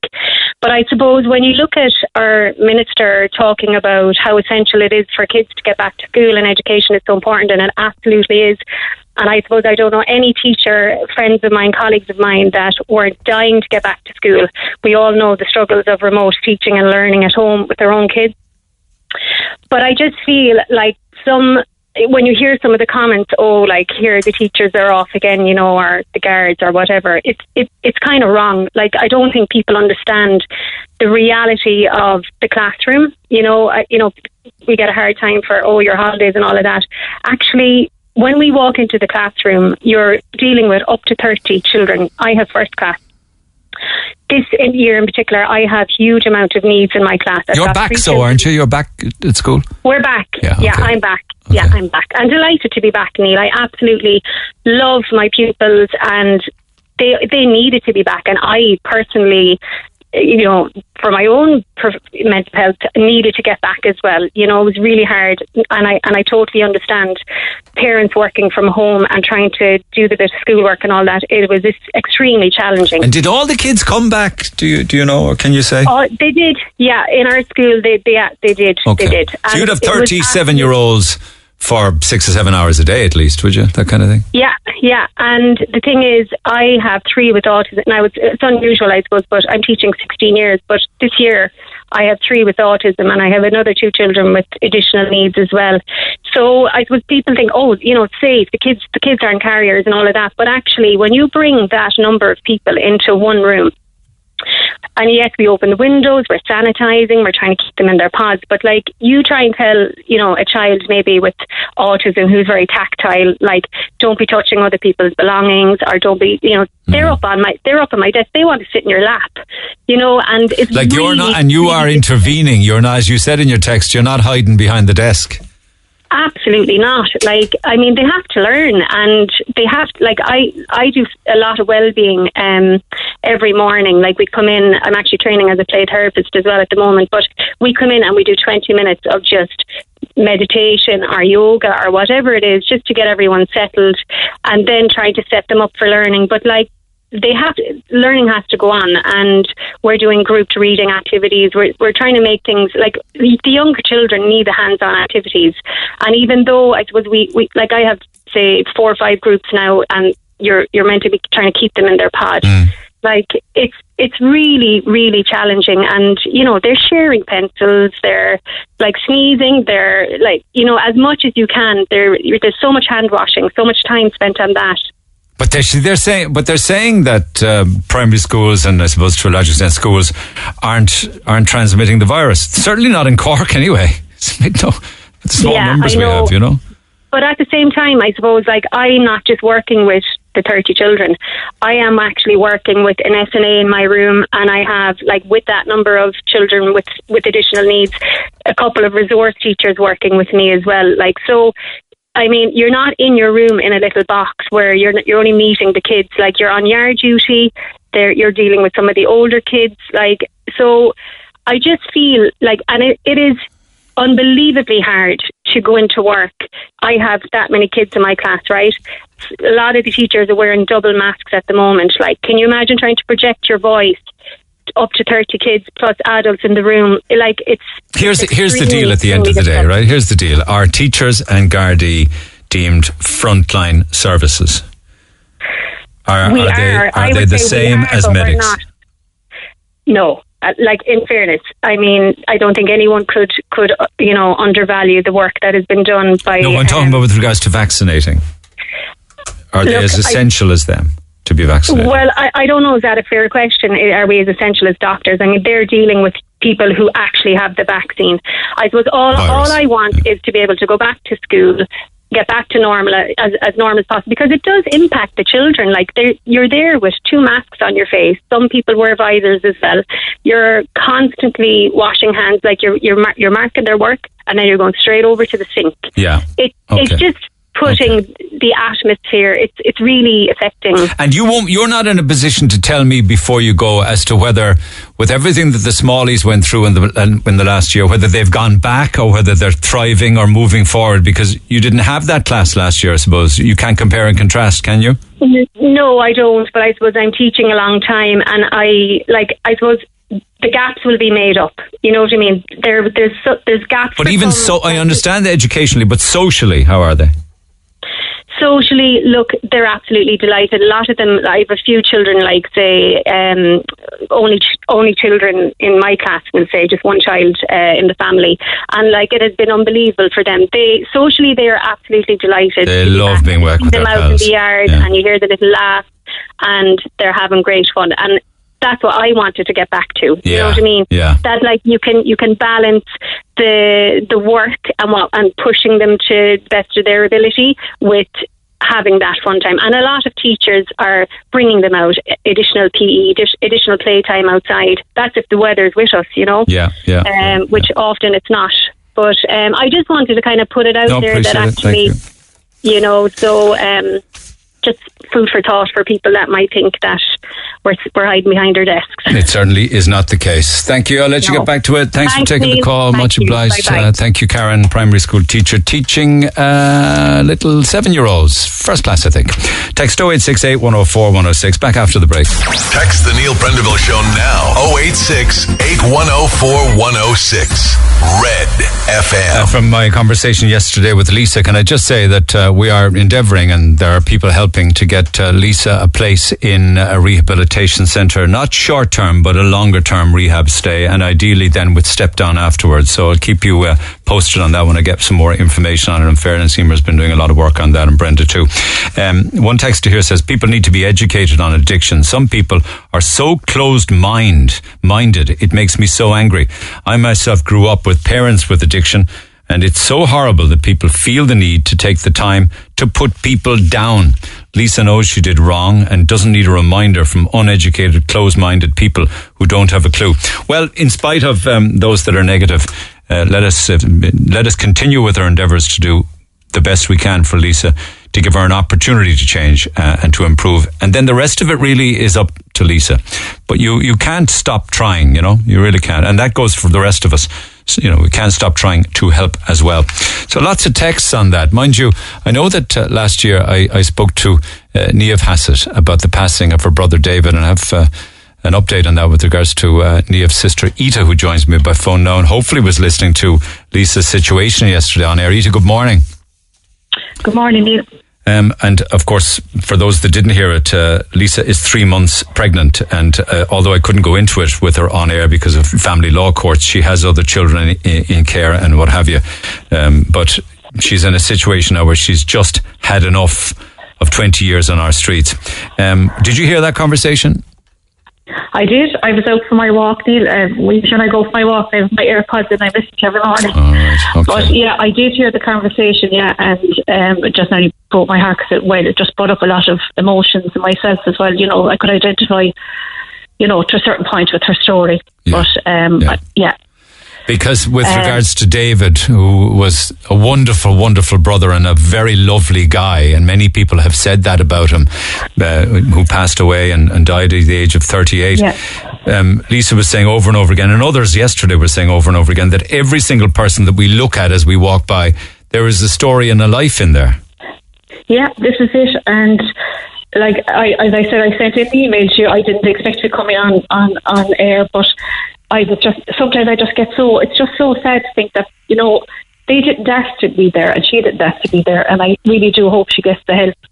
But I know, remembering David's situation, as you say, behind every person, you know, we grew up and my parents always told us, have respect, never look down on anybody. You never know what's behind anybody's story. Never judge a book by the cover or whatever. Yeah. And you know what? It's so much, it comes into light. It's so sad. People don't realise, like there's people ringing in yesterday and saying, you know, oh, she deserves what she got, blah, blah, blah. She decided to take the drugs and everything. David never started off like that. David was a happy-go-lucky child and grew up same as anybody else. But, you know, addiction, like, it is sickness and illness. And there was times that I'd say, like, you know, different emotions and all sort of kind of thing. Could you just get his life together? That was your reaction at the start and everything. But, you know, you realise, like, it's just... They're human beings, and and also many of them would wish to change. Otherwise, they wouldn't be trying and failing. Of course, they wish to change, and I suppose I was also thinking of Lisa. Like David has a 19-year-old son, and he was so, like, he had him young enough. He was about 22, I think, when he had him. But when his partner had him, and like he idolised that child. He still does, right?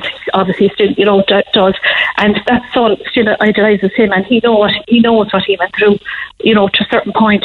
But like, you know, people just be so, they're so quick to judge, like, just, you know, just be kind. Why is Lisa or anybody, but Lisa in particular, because I was talking about a story, who was 3 months pregnant, why does she have to leave Simon at 7 a.m. and be out all day in all weather and not able to get, I mean, am I criticising Simon? Perhaps I am. No, and I mean, I can't criticise Simon because they did everything. They were so good to David, and we still go on fundraising in his name and try to have virtual coffee mornings or whatever at the moment.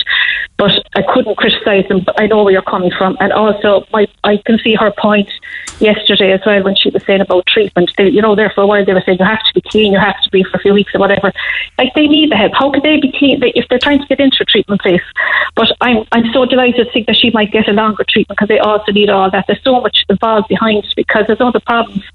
You know, there could be, it's obviously, you know, mental problems and things like that, and you know, behind all this thing, and I just need the help, and I just really do hope she gets the help.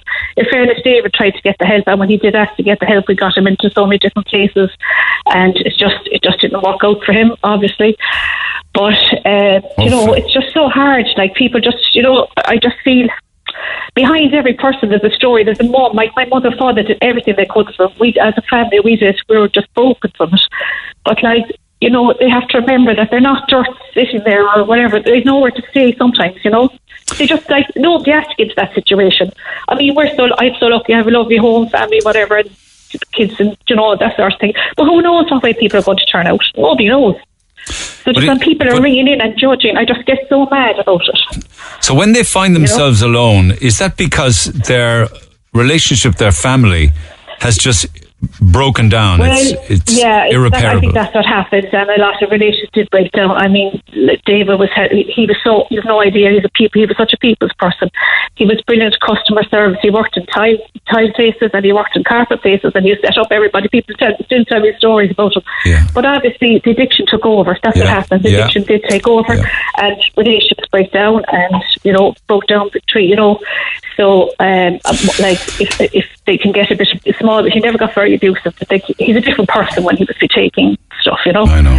They're a different personality, and it's just too much for mum and dad in the end. So, like, we never turned our back on him. And as it turns out, actually, my sister out there. I don't know, back in August, but we both went to different people, faith leaders, and that, and. I did get a bit of relief, because when I did go to the, he says, he just tried to tell you that he's at peace now and not ever feel guilty, because we always had this guilt that we didn't do enough for him. And I know my mother always did things like this day. And did you get a lot of comfort from the faith healer then, yeah?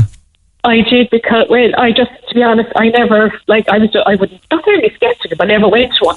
But I was in a friend's house down at Ballybunion, and she was going, and I said, oh, I go, or whatever, but I thought, God, she tells me this and that, and I didn't even think, to be honest, that he was saying anything about David or anything, but he was telling me so many things about my grandmother, that I was very close to, and then he also said about David, that David, like, was meant that his head was all this. He's saying my head is all over the place, and he was very mixed up and things like that. And obviously he had mental torture. But she said she just wants to tell you that he's at peace and that he knows you did everything for him. And was that all? Just, I know this is a slightly off conversation, but was this all unprompted, or was this information that you might have given in advance? No, nothing. And there was no way the person could have known. Like, if you even asked his name, I wouldn't say it. But I can't remember. Yeah. But no, I just went in totally blank. He couldn't have known. Like, I mean, I was out for a weekend in Ballybunion, and it was the back of my hairdresser's. And this is what this person, and I came out. But I think it's art. It's when you go back over things that you just realise, when you think back on different things. But it meant so much. I just knew whatever way he said things. Yeah. We got a bit of relief, and I was just so delighted to even go back. I wasn't going to tell my mother straight away, because it just got a bit raw at the time. Yeah. But, I know I'm probably gone off the subject. No, it's me, actually. I was just curious. No, I know, yeah. But sometimes you hear about faith healers and you wonder. It give you relief when you go, I mean, as you know, grief will come in waves, and like yesterday, now it really came, certain things, which, it would be a subject I'd be very obviously tuned. Well, earlier in the week, of course, and back end of last week, we were talking about the sad death of Leon on the streets, and before that, a few years previous, that his brother. Exactly. But a wonderful man, like a loved man in the throes of addiction. And I remember when we heard, obviously the day that he did actually die, obviously it was on the news, another person, dead on the streets or whatever, which does come up. But like, they're not a number, they're human beings, and I suppose it's, like, people don't realise that, and I can realise it more now because it's close to home, and I'm not blaming anybody, but I'm just saying people think before they say things, because they're hurting so many people out there. The families have gone through, it can come to anyone's door. Okay. And I hope it never comes to people's door, but that is just Páirc being judgmental. Okay. Exactly, yeah. Right. And I just hope that Lisa can, and actually when I came off the foot, when I came back after my walk, I actually got on to, I keep saying I must do something because I work job sharing party. I actually emailed Street Angels. I just think they're fantastic, and I'm hoping that I'll be able to help out in any way. If I can help, I've no problem helping out. Well, there you go. go and make it happen. Exactly, just to feel you could do something. Okay, well, listen, kind regards to you and all of the Hassett family. Do you mind if I just read out this? I just wrote this little ditty about his anniversary last year. Do you mind if I just read it out? Is it for David's anniversary, yeah?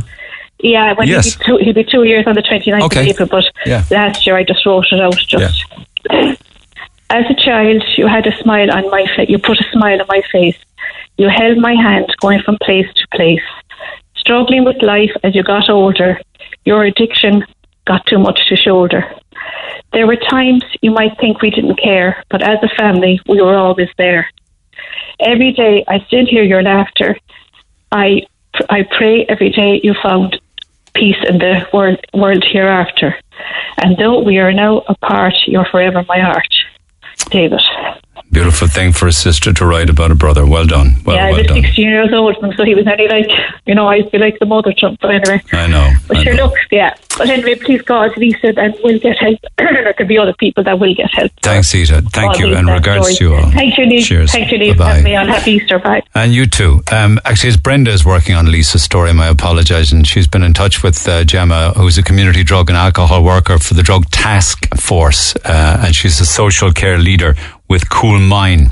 So I'm hopeful, and Brenda's very optimistic that good things will happen moving forward. And Marie says, sad situation altogether. No one can judge unless they think they are perfect, which no one is. I hope she can sort herself out. You can't judge others unless you've been through the same yourself. Thank you for those. Just one final one. Mary says, the question I find myself asking is, where are the families? Where are the cousins? Where are the friends? Where are the partners? Who is supplying the drugs?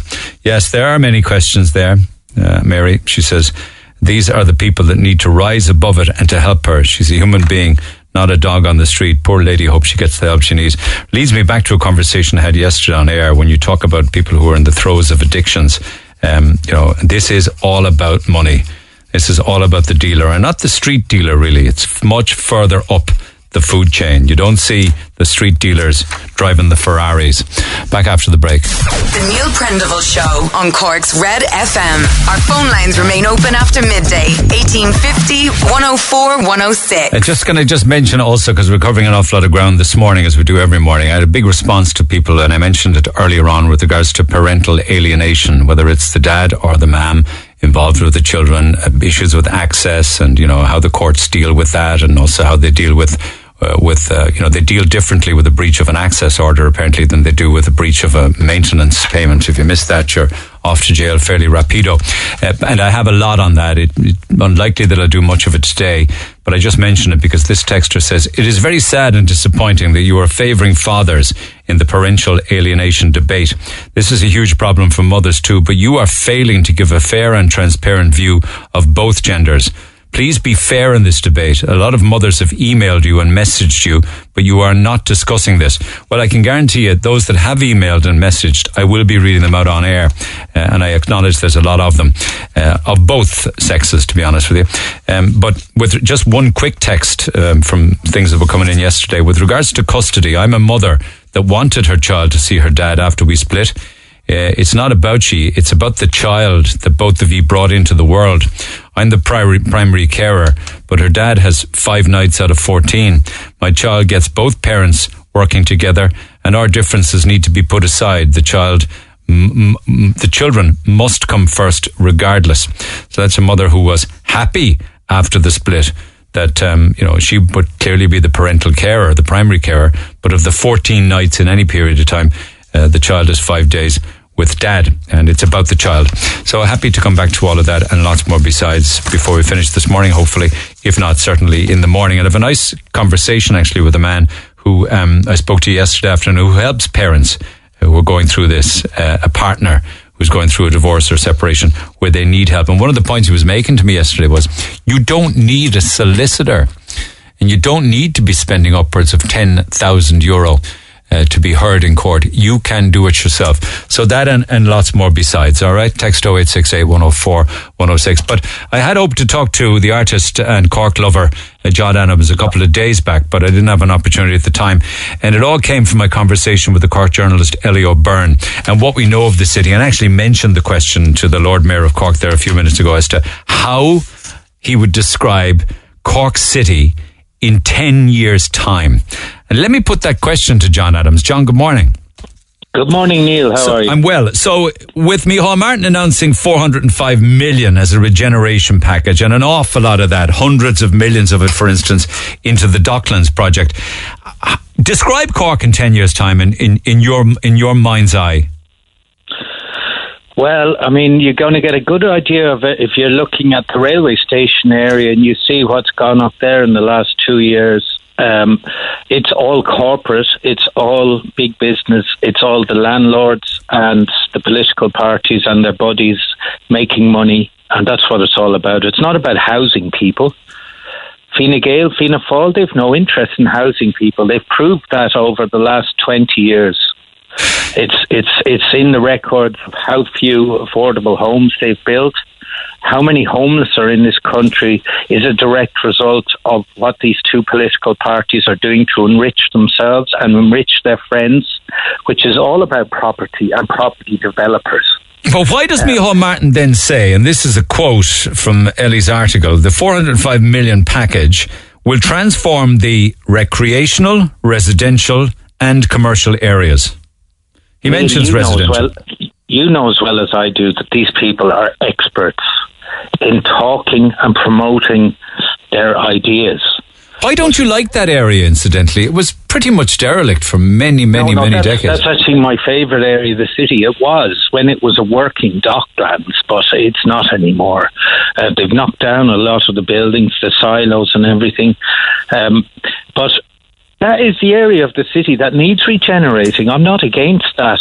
But I just know what these parties will do will not be good for the people.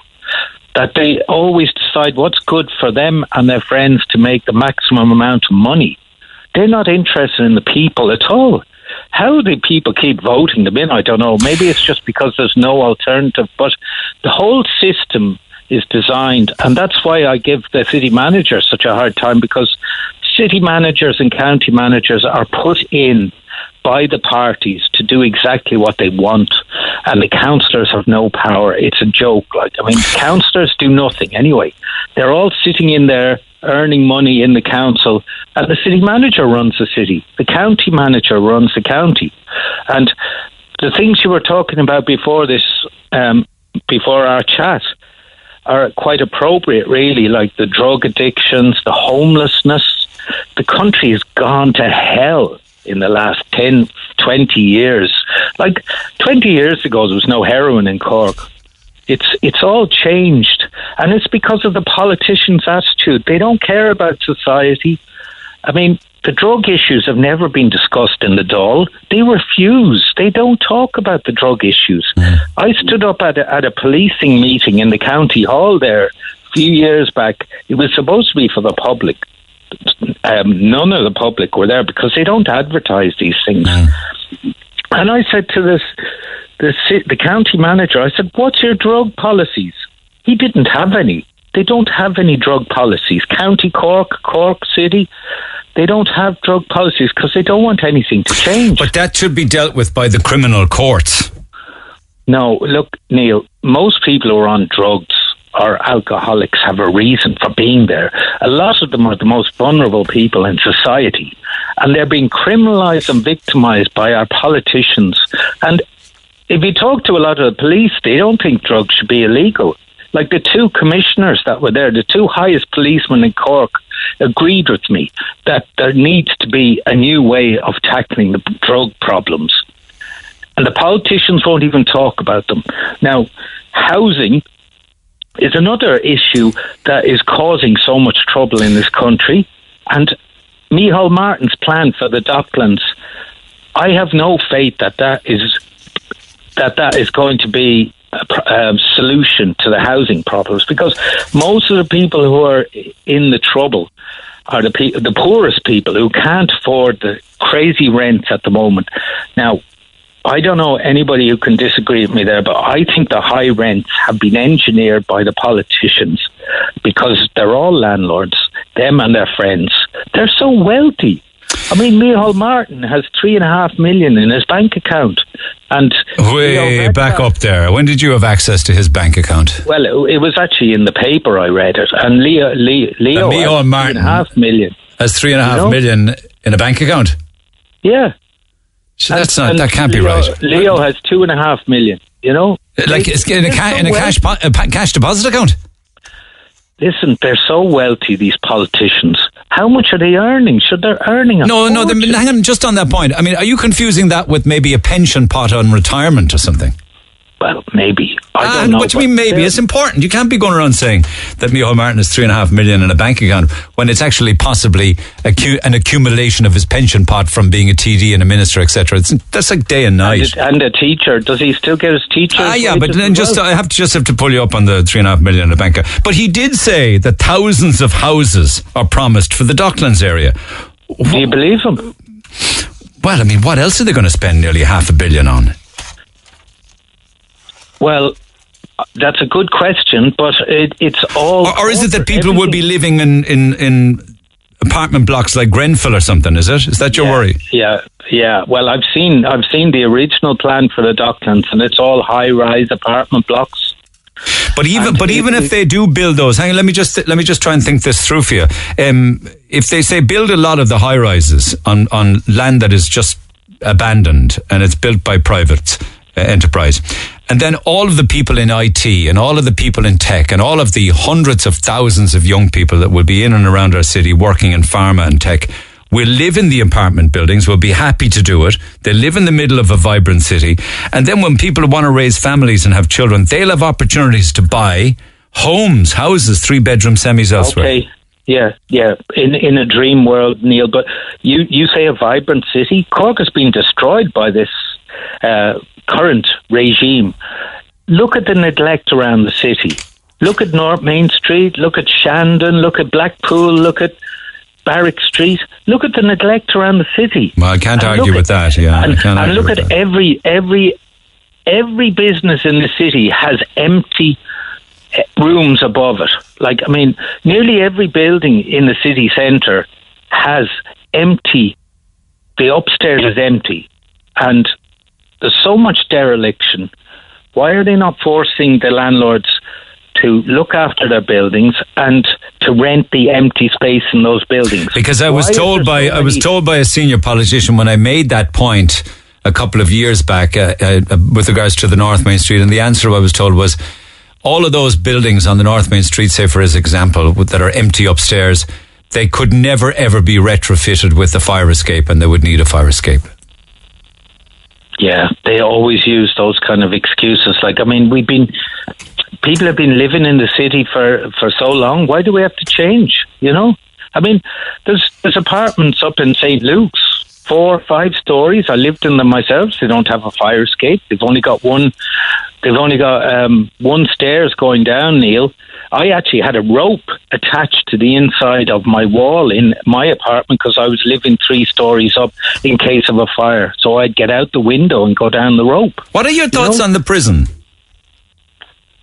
Well, my thoughts on the prison are that these politicians are just criminalising society. The actual Port of Cork site, the Prism. Oh, the Prism. Oh, yeah. Sorry, I thought you said the Prism. God. No, look, my thoughts on that. I've been fighting this for 8 years, right? The Port of Cork buildings, in my mind, are some of the most important heritage buildings in the city.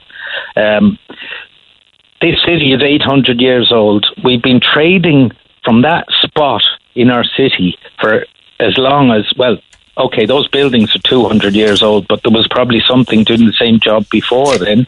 Aren't they protected under this build? Yeah. They were built by French prisoners who are extremely good stonemasons. The stonework is absolutely brilliant. The woodwork is brilliant. I've been proposing a maritime museum for that site, but basically they were owned by the public. They were state assets, right, under the Port of Cork. Now, the Port of Cork let those buildings go into complete disrepair. They did no maintenance on them for the whole time that they had those buildings. And they even took down one of the canopies along the north side of the building simply because homeless people were sleeping under the canopies. See, we are referring to the bonded warehouses, beautiful, yes, beautiful stonework. But my point is, aren't they being transformed and converted into a museum, a heritage centre? No, a five-star hotel, Neil. Above them. A five-star hotel, which will have one room in there supposedly dedicated to heritage. I mean, come on. Like, five-star hotel? How many people in Cork are going to be allowed into that? What are you going to have to wear to go in the door? How much are you going to have to spend if you go in there? It's a five-star hotel. It's an elitist thing, which is what this government are all about. It's about helping the rich. That's all they're interested in. So this is a playground for the rich. I mean, you're an artist. You're into what is pleasing to the eye. They made an effort. You're asking me what I think of it to look at. Yeah. Well, it's huge, isn't it? It's 35 stories. I'd imagine the shadow will go all the way over to McCurtain Street. To be honest with you, I don't have any objections to the building itself, but I think it should be built somewhere else, not on top of our heritage buildings. And when you try and incorporate heritage buildings into modern builds, Navigation House is an example of that. On the key. Disgrace. I mean, God almighty, Neil, that is horrendous. Is it? That is the biggest insult, yeah. But it's typical O'Callaghan properties, developments. Like, I mean, if you see the way they treat heritage, go over to Lavett's Quay and look at the state of what they built there. It's so ugly. They specialise in ugly buildings. No, I mean, in fairness, you can't be saying that. Like, they have done an awful lot of work in the city, employed an awful lot of people. And, yeah. I mean, you're looking at a building whose facade could not be taken down, yet you want the port area to be developed by the likes of O'Callaghan properties. They do it and protect the front of the building, and then we complain about that. Yeah, absolutely, because it's not protecting buildings. This city council think that the keeping the front wall, that's a protection of a heritage building. You don't think that works when you look at it? No. Now look at that thing over by they've knocked down all those beautiful buildings beside the train station. They kept the front walls. It's the same thing. And they built this huge, big office block on top of it. They kept the front walls. There's another plan for the McKechnie building, for instance. Mackenzie's, I should say. Yeah. On Camden Quay. Well, I actually had that building. I don't know if you remember when I set up the art trail in 96. Yeah.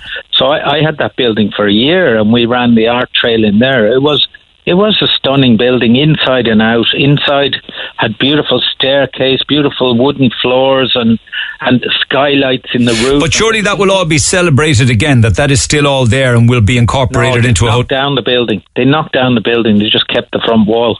So it'll be all modern inside. A hotel. So, yeah. I mean, you know, we've got to decide what we want to keep of our city. The city is going corporate.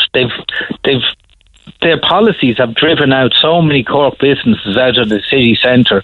I think it's lost its soul already. Okay, hold on there. I want some people to jump in on this because otherwise I'll be under pressure for time. John, good morning. Good morning, Neil. Why is it so refreshing to hear John Adams? He's so negative. Oh no, he's not. No, he's calling it as he sees it, as a lot of us see it around the city. Our city it's been turned into a mecca for big business, for apartments, for landlords, with no thought for inner city living, which should have been dealt with 20 years ago. I spoke to you many times before about the death of our inner city. But can you not see that this will breathe life back into it again? No, for some, Neil. For some. No, for people to live in our city. Neil, at what cost? And the only way in a city Neil, that one can live... Talk. All right, sorry, go ahead. At what cost, Neil? Who's going to be able to afford the rent? They can't afford the rent at the moment. You're talking about a 10-year plan or a 15-year plan. What's the rent going to be like then? And who are the people that are going to be living in them? Where are they going to be coming from, and the whole lot and everything? There'll be perhaps people who'll be coming here contributing to the economy locally, working for Apple. Apple can't get enough square. But we're being driven out of our own city. Hold on a while now, Neil. Do they not realise that big companies have now found a niche for people working at home. They're not going to be renting office space and paying through the nose for us, or buying big buildings. Well, they may. Well, some of them may be quaking in their boots with the change now. I know people who are doing office developments. But we will have a city with more people living in it. We'll have more people shopping in it. We'll have a lot of artisan businesses, people going for dinner, drinks, coffees. And that's why so many of our own had to emigrate and go overseas to get work and find a place to live. Listen, if all the Irish people who would like to come home would come home, our country would be in the height of trouble. Because there's no infrastructure for them. There has been no infrastructure plan for them. There's 10,000 homeless people in the country. That's correct. That's correct. So, you know, why aren't we solving these issues first, Neil? Why aren't we helping the homeless? I think Ellie O'Byrne worked out that €405 million for the city works out at €174,000 for every homeless child, which that was an interesting statistic. Yeah, but you listen, this is only about revenue. This is only a turnover for revenue. This has got nothing to do with people and Cork people. They don't care about rent and things. And Neil, if you want people in the city, you've got to open up all those buildings that are empty upstairs and get them into the city, you know, and make the rents affordable. Okay, just before I go, Kathleen, jump in there. What are your thoughts on what the two Johns are saying? I think you're absolutely right, Neil, about the North Main Street, because at 6:30 last Sunday, just gone now, there was a shop in the North Main Street called Daybreak, and it was robbed at night point, and they took from the cash drawer €700. This guy, he had a mask on him, or a balaclava, or his face was covered, and he was able to take freely €700. And that's a terrible thing, but that's an example of criminality. It is an example of the North Mid Street as well, Neil, how rough it's gone. Yeah. There's stealing going on outside the chemist in the North Main Street as well, you know. They're around. Neil, this is all about the neglect I'm talking about. Neglect comes in many forms. It's not just in buildings. It's about the people. Mm. And this city council, this city manager is neglecting the people of the city. We're being neglected because all she's interested in is big business and the corporate world. I'd say if you went to any remaining shopkeepers that's open in the North Main Street, they'd have the very same to say that they're neglected, basically neglected. There's another shop closing down next door now to Dunn's again. It's a paint shop. Paint and all right, well, let's not speculate on that, because I don't even know if they are closing down or not. So Neil, in 1996, I was working for RTE on the radio, and I made a program about Cork, and I said the multinationals are going to come and take over this city, and that was 96. And I went around and I did a vox pop on Patrick Street, and most people didn't agree with me at the time. But I think it would be very interesting to do it now, because this is exactly what happened. Our city has been taken over by the multinationals under this corporate executive manager who's only interested. But if you build hotels and you put people in those hotels and they come and visit from overseas, isn't that not what we need? But don't they in turn then spend in the local economy, and businesses benefit from providing all of the services to? Oh, Neil, you're arguing. I can't understand how you can say we need hotels in this city when we've just told you what we need. We need affordable rents, and we need apartments that people can afford in the city centre. And people don't want to live in high-rise apartments. They want to live in nice buildings, you know, buildings where they feel like it's a home. Okay, John, just finally go on. Yeah. Listen, we're bringing in multinationals who will pay little or no corporate tax. Yeah, but every single employee that works in an Apple or a Pharma spends in Cork. And they pay tax, the employees. Neil, you're missing the point. The workers pay tax, which props up the coppers of race, so their deal can be done with the government. So they'll employ people and keep them off the live register. So do you guys want to just close the doors and turn the lights out then, is it? No, Neil, that's not at all. I'm saying renovate the buildings that are there first. renovate the buildings that are there first and make them livable for people and bring the rents down so people can afford them.